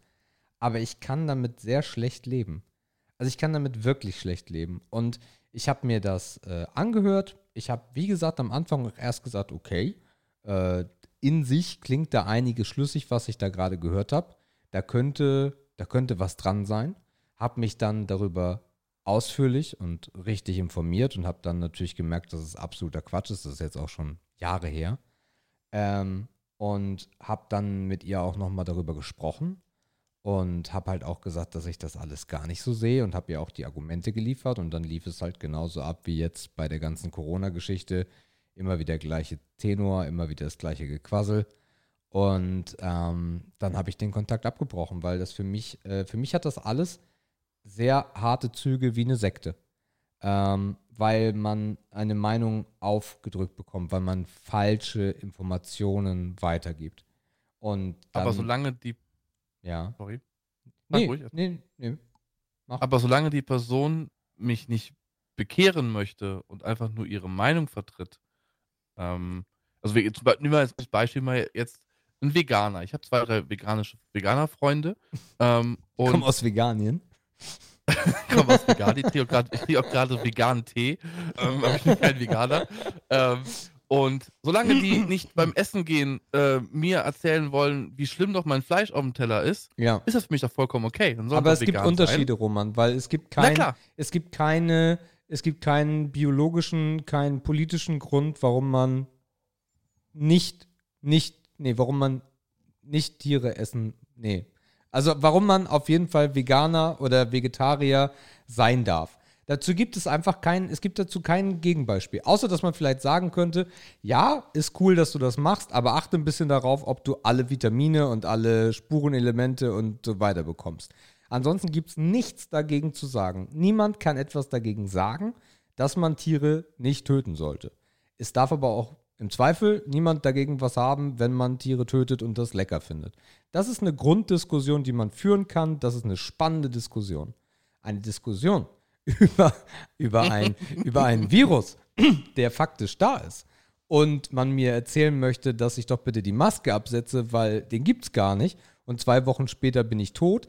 Das ist für mich eine Grenze, da, da, da funktioniert Leben und Leben lassen nicht. Das wäre doch, also wenn ich dem Beispiel folgen würde, dann wäre es doch genauso, wenn in der Nazi-Zeit zu mir jemand gekommen wäre und gesagt hat, also den Juden, den töte ich jetzt, findest du, ist doch okay oder nicht? Der, der hat doch schon komisch geguckt.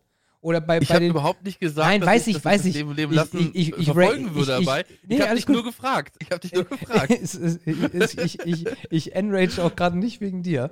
Ähm, aber es gibt für mich dann einen sehr krassen Unterschied und von daher hat sich die Aussage nicht widersprochen, weil Leben und Leben lassen in einem Rahmen, mit dem ich selber nichts zu tun habe, der, also, und wo auch die, wo auch die Menschheit an sich nichts mit zu tun hat. Ob du jetzt Fleisch isst oder nicht, das kann der Menschheit egal sein. Ob du andere Menschen ansteckst oder nicht, das ist genauso mit AIDS oder mit was der Geier was, äh, oder Rassismus. Das ist etwas, da kann man den Menschen nicht so weiterleben lassen, finde ich. Also das kann man. Dafür- das so, ja? glaube, wir können festhalten, ähm, sobald es mich selber in irgendeiner Art und Weise betrifft und beeinträchtigt, ist es nicht mehr in Ordnung. ja, solange es an, solange deine Weltanschauung niemanden anderen betrifft, ist es cool. Das war ja, ist ja umgedreht, einfach, Ja, was ich gerade gesagt genau. habe. Genau. Ja, genau. Solange es das im Endeffekt. Na, deine Äh, Version war die egoistische und äh, unbeabsichtigt. Ja, aber es ist ja das Gleiche im Endeffekt. Ne? Also, so, wenn, wenn Leute die Maske bewusst nicht tragen deswegen der Virus nicht weiter spreadet und deswegen mein, meine Mutter beispielsweise sterben würde, wenn sie nicht gestorben wäre, wenn sie Maske tragen hätten, dann beeinflusst mich das. Ja, aber wenn jemand rassistisch ist und jemanden mit einer anderen Gesinnung umbringt, dann stört es mich am, Ernst, äh, im, am, am Anfang auch nicht. Äh, aber es ist halt nicht gut für die Welt. Von daher, also solange Also, dann. mich stört das schon, weil ein Mensch umgebracht worden ist. Ja, aber im. Zweifel sterben jeden Tag tausende Menschen und wir interessieren uns dafür auch nicht, muss man auch mal ganz knallhart sagen, weil wir die nicht kennen. So, also von Ja, klar, daher, aber ne? es wäre ein Mensch, der nicht hätte sterben müssen. Genau, absolut. Das ist eine gute Aussage. Eieieiei, immer diese Gäste Ganz schön deep heute hier. Deepness, ey, ekelhaft. Und wir haben es nicht mal. Können wir nicht mal wieder über Titten bei Tinder sprechen? Wir haben es nicht mal erzwungen. Wir haben es nicht mal Wir erzwungen. haben es nicht mehr erzwungen. Ja, wir, ja. Also wir können das jetzt auch noch weiterführen, gerade den Punkt, aber ich glaube, wahrscheinlich haben wir das auch schon halb besprochen und es ist ja auch immer, äh, wir sprechen über Weltanschauung, Alter, das Feld ist so groß, also wir sind noch, wir haben noch keinen Quadratmeter dieses Feldes abgearbeitet, aber das ist auch hier nicht unsere Aufgabe. Nein. Ähm, von daher, wenn wir nichts mehr Weltbewegendes zur Oh. Weltanschauung haben, ähm, dann können wir auch gerne zu was Heiterem kommen, was vielleicht auch ein bisschen mehr Ja, ein bisschen mehr Bock macht. Ähm, also nicht, dass das keinen Bock gemacht hätte, versteht uns nicht falsch. Das war ein sehr, sehr cooler äh, Diskurs dazu. Wir werden Ähm, jetzt mal wieder ein bisschen seichter. Also wenn ihr da draußen äh, gerne das Kuh in die Luft malt, dann ist es auf jeden Fall jetzt eure Kategorie. Die heißt nämlich Rätsel sein Urgroßvater. Und ich weiß ja, wie gerne der Roman spielt. Und wir spielen das Spiel nur mit Gästen, Roman. Rätsel sein Urgroßvater Oh. nennen wir so, weil äh, wir uns gesagt haben, wir klauen einfach mal richtig dreist und etwas, was man im Podcast gut spielen kann. Das kennt Roman, das Clown von der Rätsel. Deal du or no kannst es deal? hier nicht lassen, ne? Du kannst es jetzt hier nicht lassen. Obvious, Roman. Lag, der lag da. Man inspiriert sich. Okay. Man inspiriert sich woanders. Ja, Haben auch richtig, gemacht. haben wir auch getan. Darum nennen wir es auch nicht äh, genial daneben, sondern wir nennen es äh, Rätsel sein Urgroßvater. Und zwar bin ich heute der Showmaster. Ich bin äh, äh, Rudolf Kunze, wollte ich gerade sagen, oder das bin ich nicht. Ähm, äh, ich bin Hugo Egon Balder und ihr beide seid die Kandidaten. Ich stelle eine Frage und ihr müsst zusammen auf die Antwort kommen. Ich glaube, das Prinzip sollte dir bekannt sein, Roman. Ja. Sehr schön. So, dann tragen wir hier nochmal kurz die Zeit an. Das passt auch. Und ihr zwei. Die Frage kommt vom Samstag, den 12. Dezember 2009. War aber eine Wiederholung vom 16. Dezember 2006, lese ich gerade. Das ist wichtig, glaube ich. Ich glaube, das ändert alles. Ich fand das eine wichtige Information. Ja. Äh, mit dabei waren Hella, Wiegald, Georg Uecker, Oliver Kalkofe und Bernhard Hohecker. Die Frage lautet: Was ist der sogenannte Hochzeitssitz? Und da Roman unser Gast ist, darf er anfangen. Hochzeitssitz. Hochzeitssitz. Ich habe das Gefühl, dass wir alle heute lispeln, ey. Was, was ist denn heute verkehrt?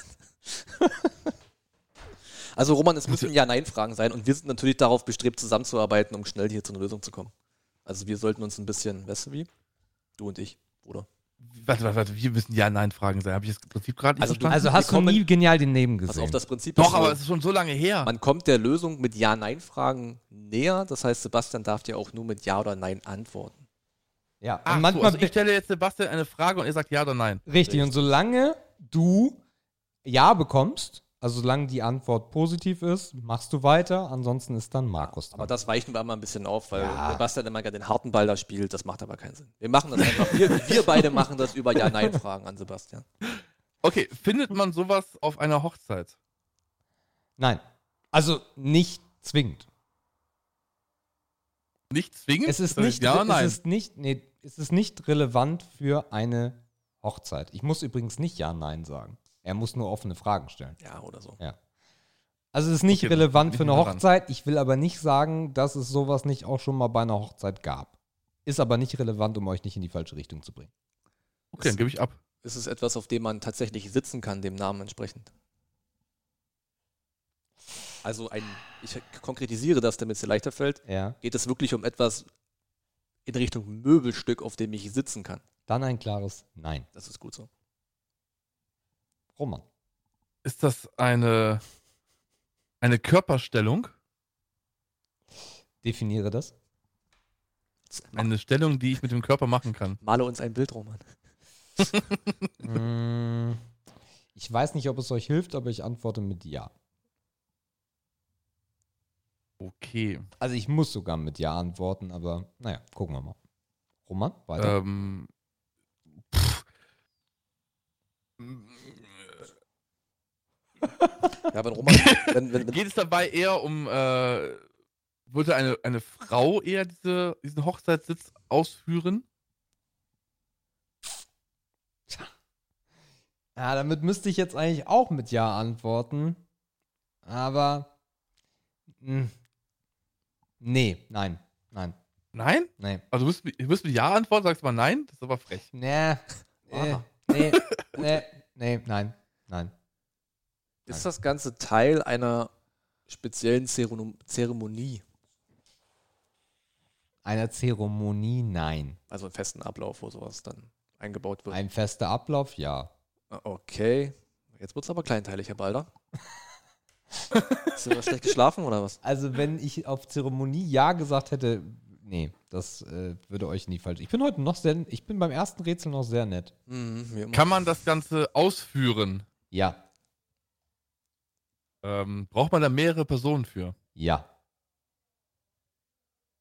Sind es zwei Personen? ja. Roman, du hast einen es eine Lauf. Sexstellung? Nein. ja, kann ja sein. Zwei Personen? Stellung? Mr. 69 wieder zu. ja, ja. ja, ja, ja, ja. Also das sind zwei Personen. Man braucht dafür zwingend mehrere. Und es ist eher eine Frau, hat er gesagt, die da das macht. Nee, habe ich verneint. Hast du verneint? Ähm, Aber- spielt der Ort eine Rolle, an dem, was auch immer das ist, stattfindet? Und ich meine mit Ort nicht, also wirklich ein Ort.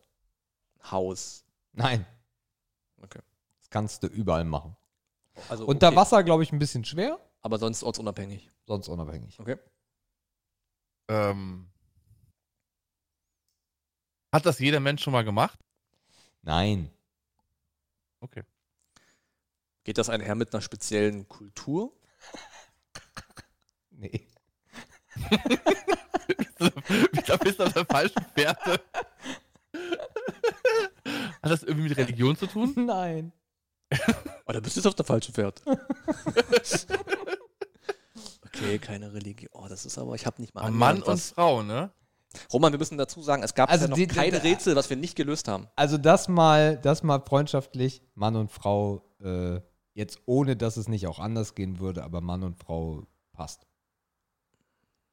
Hast du auch ja gesagt eben. Nee, das, die Frage kam gar nicht. Doch klar, mach es Mann und Frau, habe ich eben Zwei gefragt. Personen, oder nicht? Achso, ja, stimmt, ja. ja. Ich glaube, das, das, ich, Roman, ich glaube, das ist dieses Hochzeit, das lenkt uns irgendwie ab. Er meinte ja, Ja, auch, ja. Es, es muss nicht Hochzeitssitz. zwingend auf einer Hochzeit stattfinden. Kann Das ist aber. kein Möbelstück, ne? Es ist Nein. kein Möbelstück. nichts, worauf Nein. man sitzen kann. Nein. Also dieses Hochzeitsding verwirrt mich total.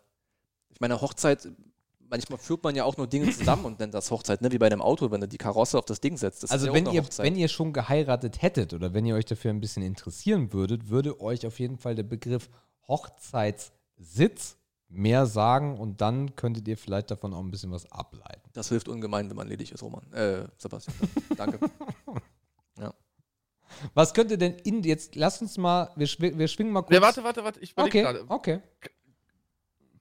Okay. Aber wegen einer Hochzeit. Er will, kann, den, er einer, will den harten kann Ball das- da. kann das auf der Hochzeit stattfinden? Mm, Nee.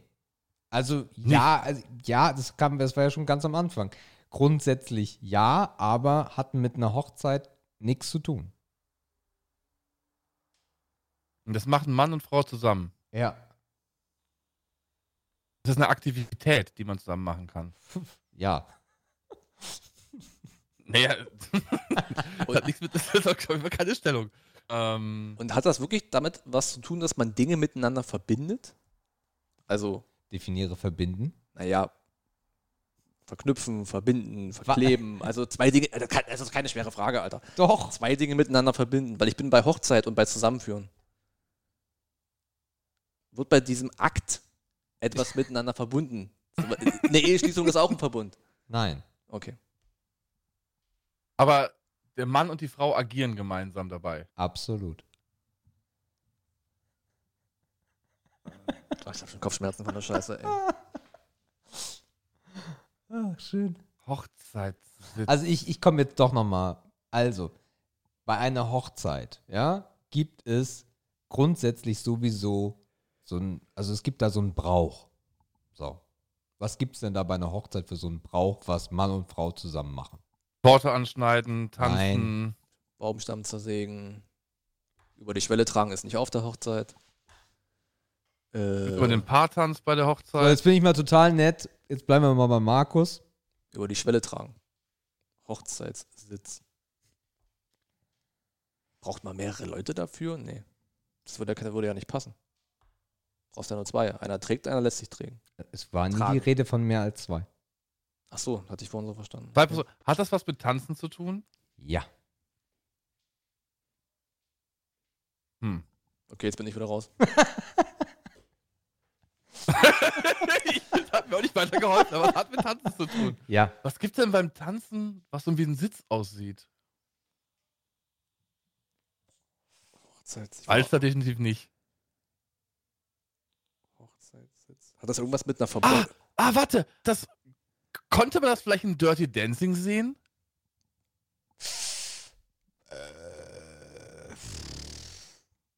Äh, äh, welche Stelle in Dirty Es Dancing? gibt, es gibt so eine Szene in Dirty Dancing, ich muss den Film ein paar Mal gucken, meiner Ex-Freundin. ja. Äh, es gibt so eine Szene, wo sie auf ihn draufspringt und quasi so auf ihm drauf sitzt beim, glaub ich, Rock'n'Roll oder beim irgendwie sowas in die Richtung war das gewesen.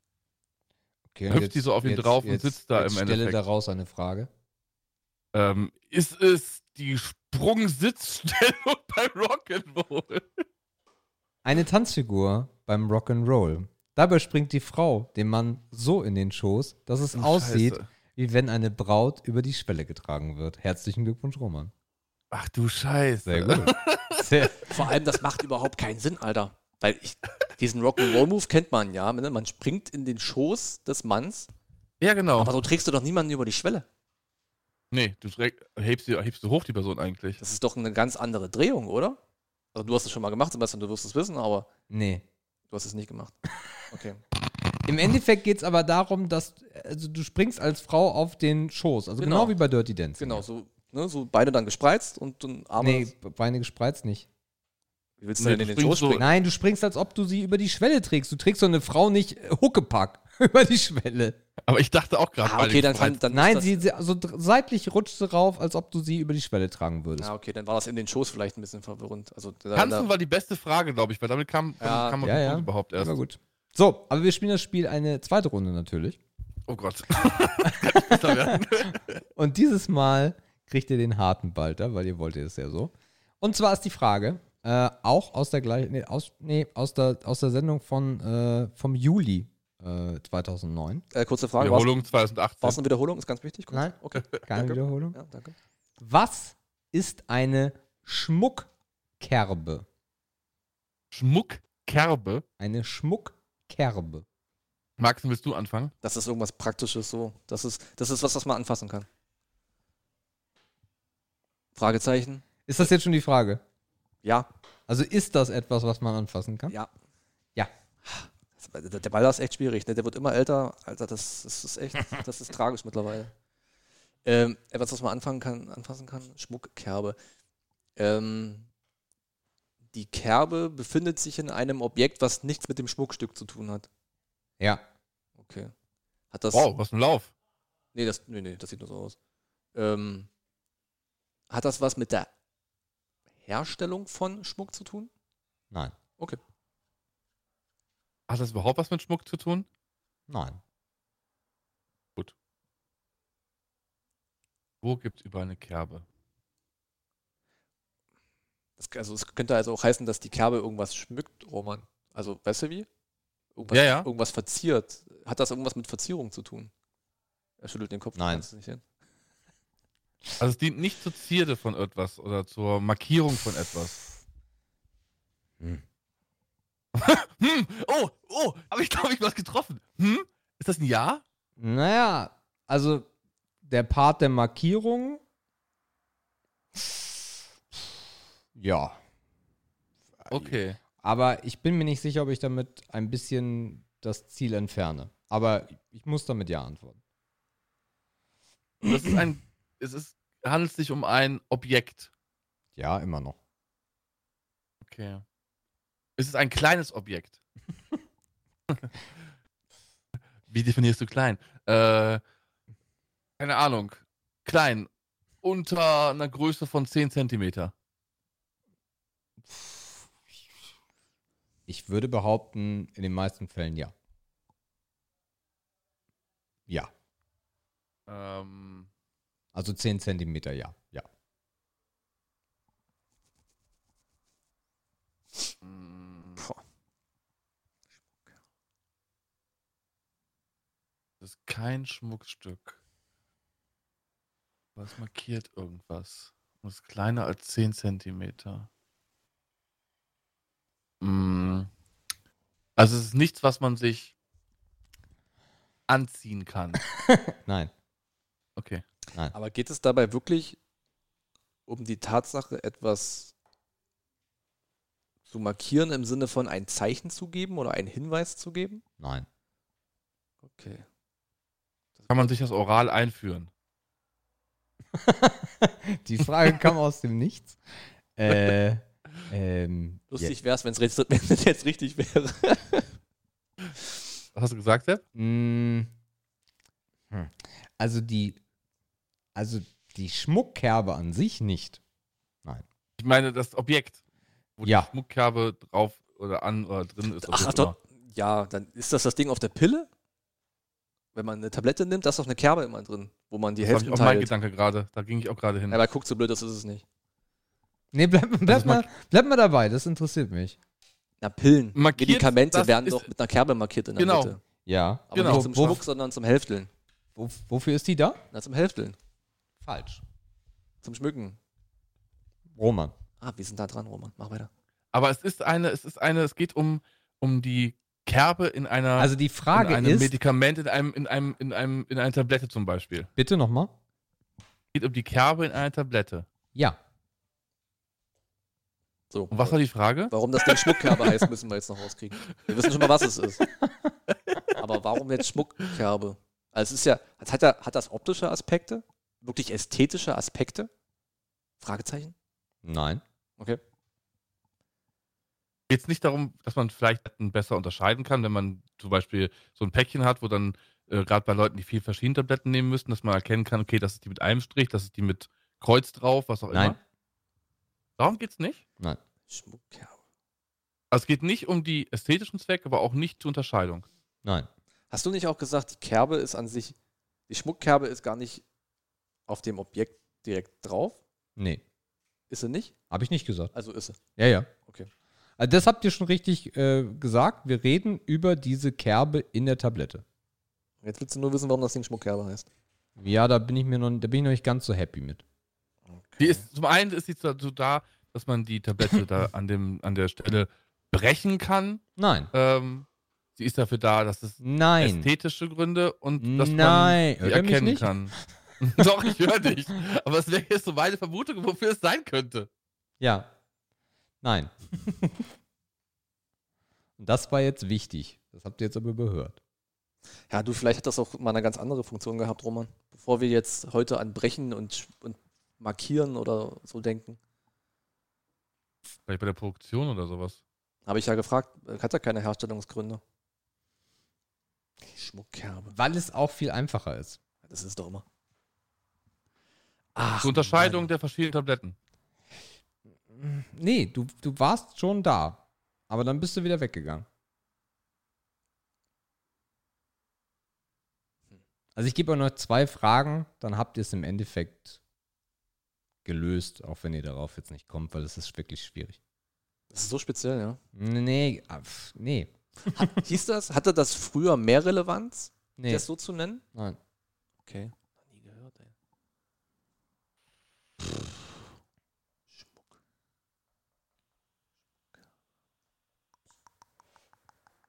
Nee, ich habe keine Frage. Also Hm. ich komme jetzt auch gefühlt Ich nicht überlege mehr. gerade, ich überlege gerade noch, aber Das ist so, das stehst nicht Tor. Also ihr müsstet, ihr müsstet eigentlich nur das, was ihr so gesammelt habt, jetzt einmal verpacken. Aber ja, es ist, es ist wirklich nicht einfach. Macht man das für eine gewisse Zielgruppe? Nee. Okay. Ich weiß es nicht. Also wenn es nicht zur Unterscheidung und ästhetisch und zum Teilen da ist, keine Ahnung. Pass auf, also ihr habt es im Endeffekt erraten, ihr seid überhaupt auf die Tablette gekommen, was ich schon mal gut finde. Es ist einfach eine Kerbe in einer Tablette, die nicht gebrochen werden darf. Und das Gegenteil davon ist eine Bruchkerbe. Und wie, unter- und wie unterscheidet man das als Nutzer? Das ich, goog- ich, ich google das jetzt, es kann nicht sein. Schmuck, es muss dafür irgendwie was Ach, das da ist sein. nur ein Strich oder was? Die Kerbe ist gar nicht physisch drin. Na doch, aber du darfst Aber es nicht ich habe brechen. gerade ich hab, ich hab grad mal gegoogelt. Ja. Eine Schmuckkerbe ist eine Einkerbung, die auf der Oberseite einer Tablette an- angebracht ist und neben ästhetischen Zweck auch zur Unterscheidung von Tabletten dient. Ja, Roman, wir dürfen das nicht googeln, sonst hebeln wir das Spiel aus. Okay, das, das Ich hab's steht hier nicht. Gegoogelt. Okay. Ja Aber ihr seid, ihr gegoogelt, seid, aber alles gut. Ihr seid, ihr seid, ihr seid super nah rangekommen. Das ist ja interessant, ey. Machen wir noch eine? Ja, Roman noch ist so eine. gut, ey. Roman ist so gut dabei. Alle guten Dinge sind drei. Jetzt muss ich mal, jetzt muss ich mal ein bisschen gucken. Was Ja, das kam gerade von Marc, das kam nicht von mir, mit der Tablette und so. Nee, Ja, aber du, trotzdem. du hast das mit Oral, hast du das schon gut eingeleitet. ja, ja. Und das war davor auch. Also bist du der Einleiter. Oh, ich bin der Einleiter. Bist der orale Einleiter. Oh, danke jetzt schön, Max. ich natürlich ein bisschen. Äh, was nehmen wir denn hier Schönes? Ja, Roman, sonst wird die Woche was los gewesen bei dir. Ach ja, ach ja. Schönes Wetter, ne? Diese Woche wird richtig gut. Hast du gesehen? Temperaturen? Ui, das wird heiß. Ich habe heute schon wieder Das- geschwitzt, ey. Lange dunkle Hose angehabt, draußen größter Fehler. Mallorca, ich habe noch nie so viel geschwitzt wie auf Mallorca, sage ich dir am Wochenende. 40 Grad waren es da. Aber warum macht man, also warum fährt man denn dahin, wenn man weiß, man schwitzt wie ein Tier? Ich habe kein Problem mit Schwitzen. Das Schlimmste ist nur, wenn du nach dem Duschen dich dann mit Aftersun eincremst, weil du voll den Sonnenbrand hast und dann schwitzt. Das Mm. ist eklig. Geil. So. ich, danke für diese kurze äh, Unterhaltung hier. Äh, wir machen weiter. Samstag, 14. November 2009. Dabei war unter anderem Gab Jochen. die Sendung nur 2009? Nee, die gab es bis 2011 und dann nochmal 2017 und es gibt sie jetzt auch wieder. Okay. Aber da wir ja noch 8000 Gäste haben, müssen wir ja im Jahre 2009 anfangen. Also, die Frage lautet an Roman: Was ist ein Schotterzwerg? Ein Gartenzwerg. Äh, äh, nein. War mein erster Gedanke. Schotterzwerg. Hat das was damit, also meine erste Idee war, dass das etwas ist, was man in Schotter tut, so reinsteckt, um zu messen, wie hoch man das aufgeschüttet hat. Wie so eine Art Messelement. Hat das damit irgendwas zu tun? Nein. Okay. Hat das Also, du hast Messen mit, gefragt, ne? Nein. Naja, geht in Richtung Messen, ja. hat das irgendwas mit, mit, mit Schotter zu tun? Ist das irgendwas, was mit Schotter in Verbindung gerät? Oder Schotter selber irgendwie. Irgendwas mit Schotter zu tun? So. Ja. Toll. Warum heißt es, warum heißt es Schotterzwerg? Ja, eben hatten wir auch komische Namen. Das hat nichts damit zu tun gehabt. Hochzeit-Dingsbums da. Hat auch nichts damit Hat zu tun. entfernt was mit der Hochzeit zu tun gehabt. Wo gibt es überall Schotter? Hat das mit so auf einem Parkplatz zum Beispiel Schotter zu tun? Nein. Hat das, also es heißt der Zwerg. Heißt das auch direkt, dass das Ding, was wir suchen, auch ungewöhnlich klein ist? Ja. Okay. Und ist das von Nutzen, dass das Ding so klein ist? Ja. Okay. Und damit wird Schotter, also der Schotter kommt mit dem Schotterzwerg in Berührung. Richtig? Ja. Okay. Also warum kommt Schotter mit etwas Kleinem in Berührung und das ist sogar gut so? Ähm, vielleicht irgendeinen Nutzen haben. Ja. Irgendeinen Nutzen haben für irgendwas. für ganz filigrane Schotterarbeiten in Ecken und auf speziellen Flächen zum Beispiel. Herr Balder. Äh, Entschuldigung. Erzählen Sie mir jetzt nicht, Sie haben nicht zugehört. Nee, habe ich nicht. Nee, ich meinte Zwerg, weil filigrane Arbeiten mit Schotter. Deswegen kleines Gerät. Mit der großen Schaufel kriegst du ja so filigrane Sachen. Ach so, nein, nein. Okay. Ich habe irgendwo, irgendwo habe ich das. Schotterzwerg schon mal gehört, aber ich weiß nicht mehr wo. Aha. Hörst du uns noch, Roman? Ja, ne? Aber irgendwas sagt Nee. mir das. Welcome back. Tja. Kommt mit Schotter direkt in Berührung. Das hat einen Nutzen, ne? Mhm. Ja, ja.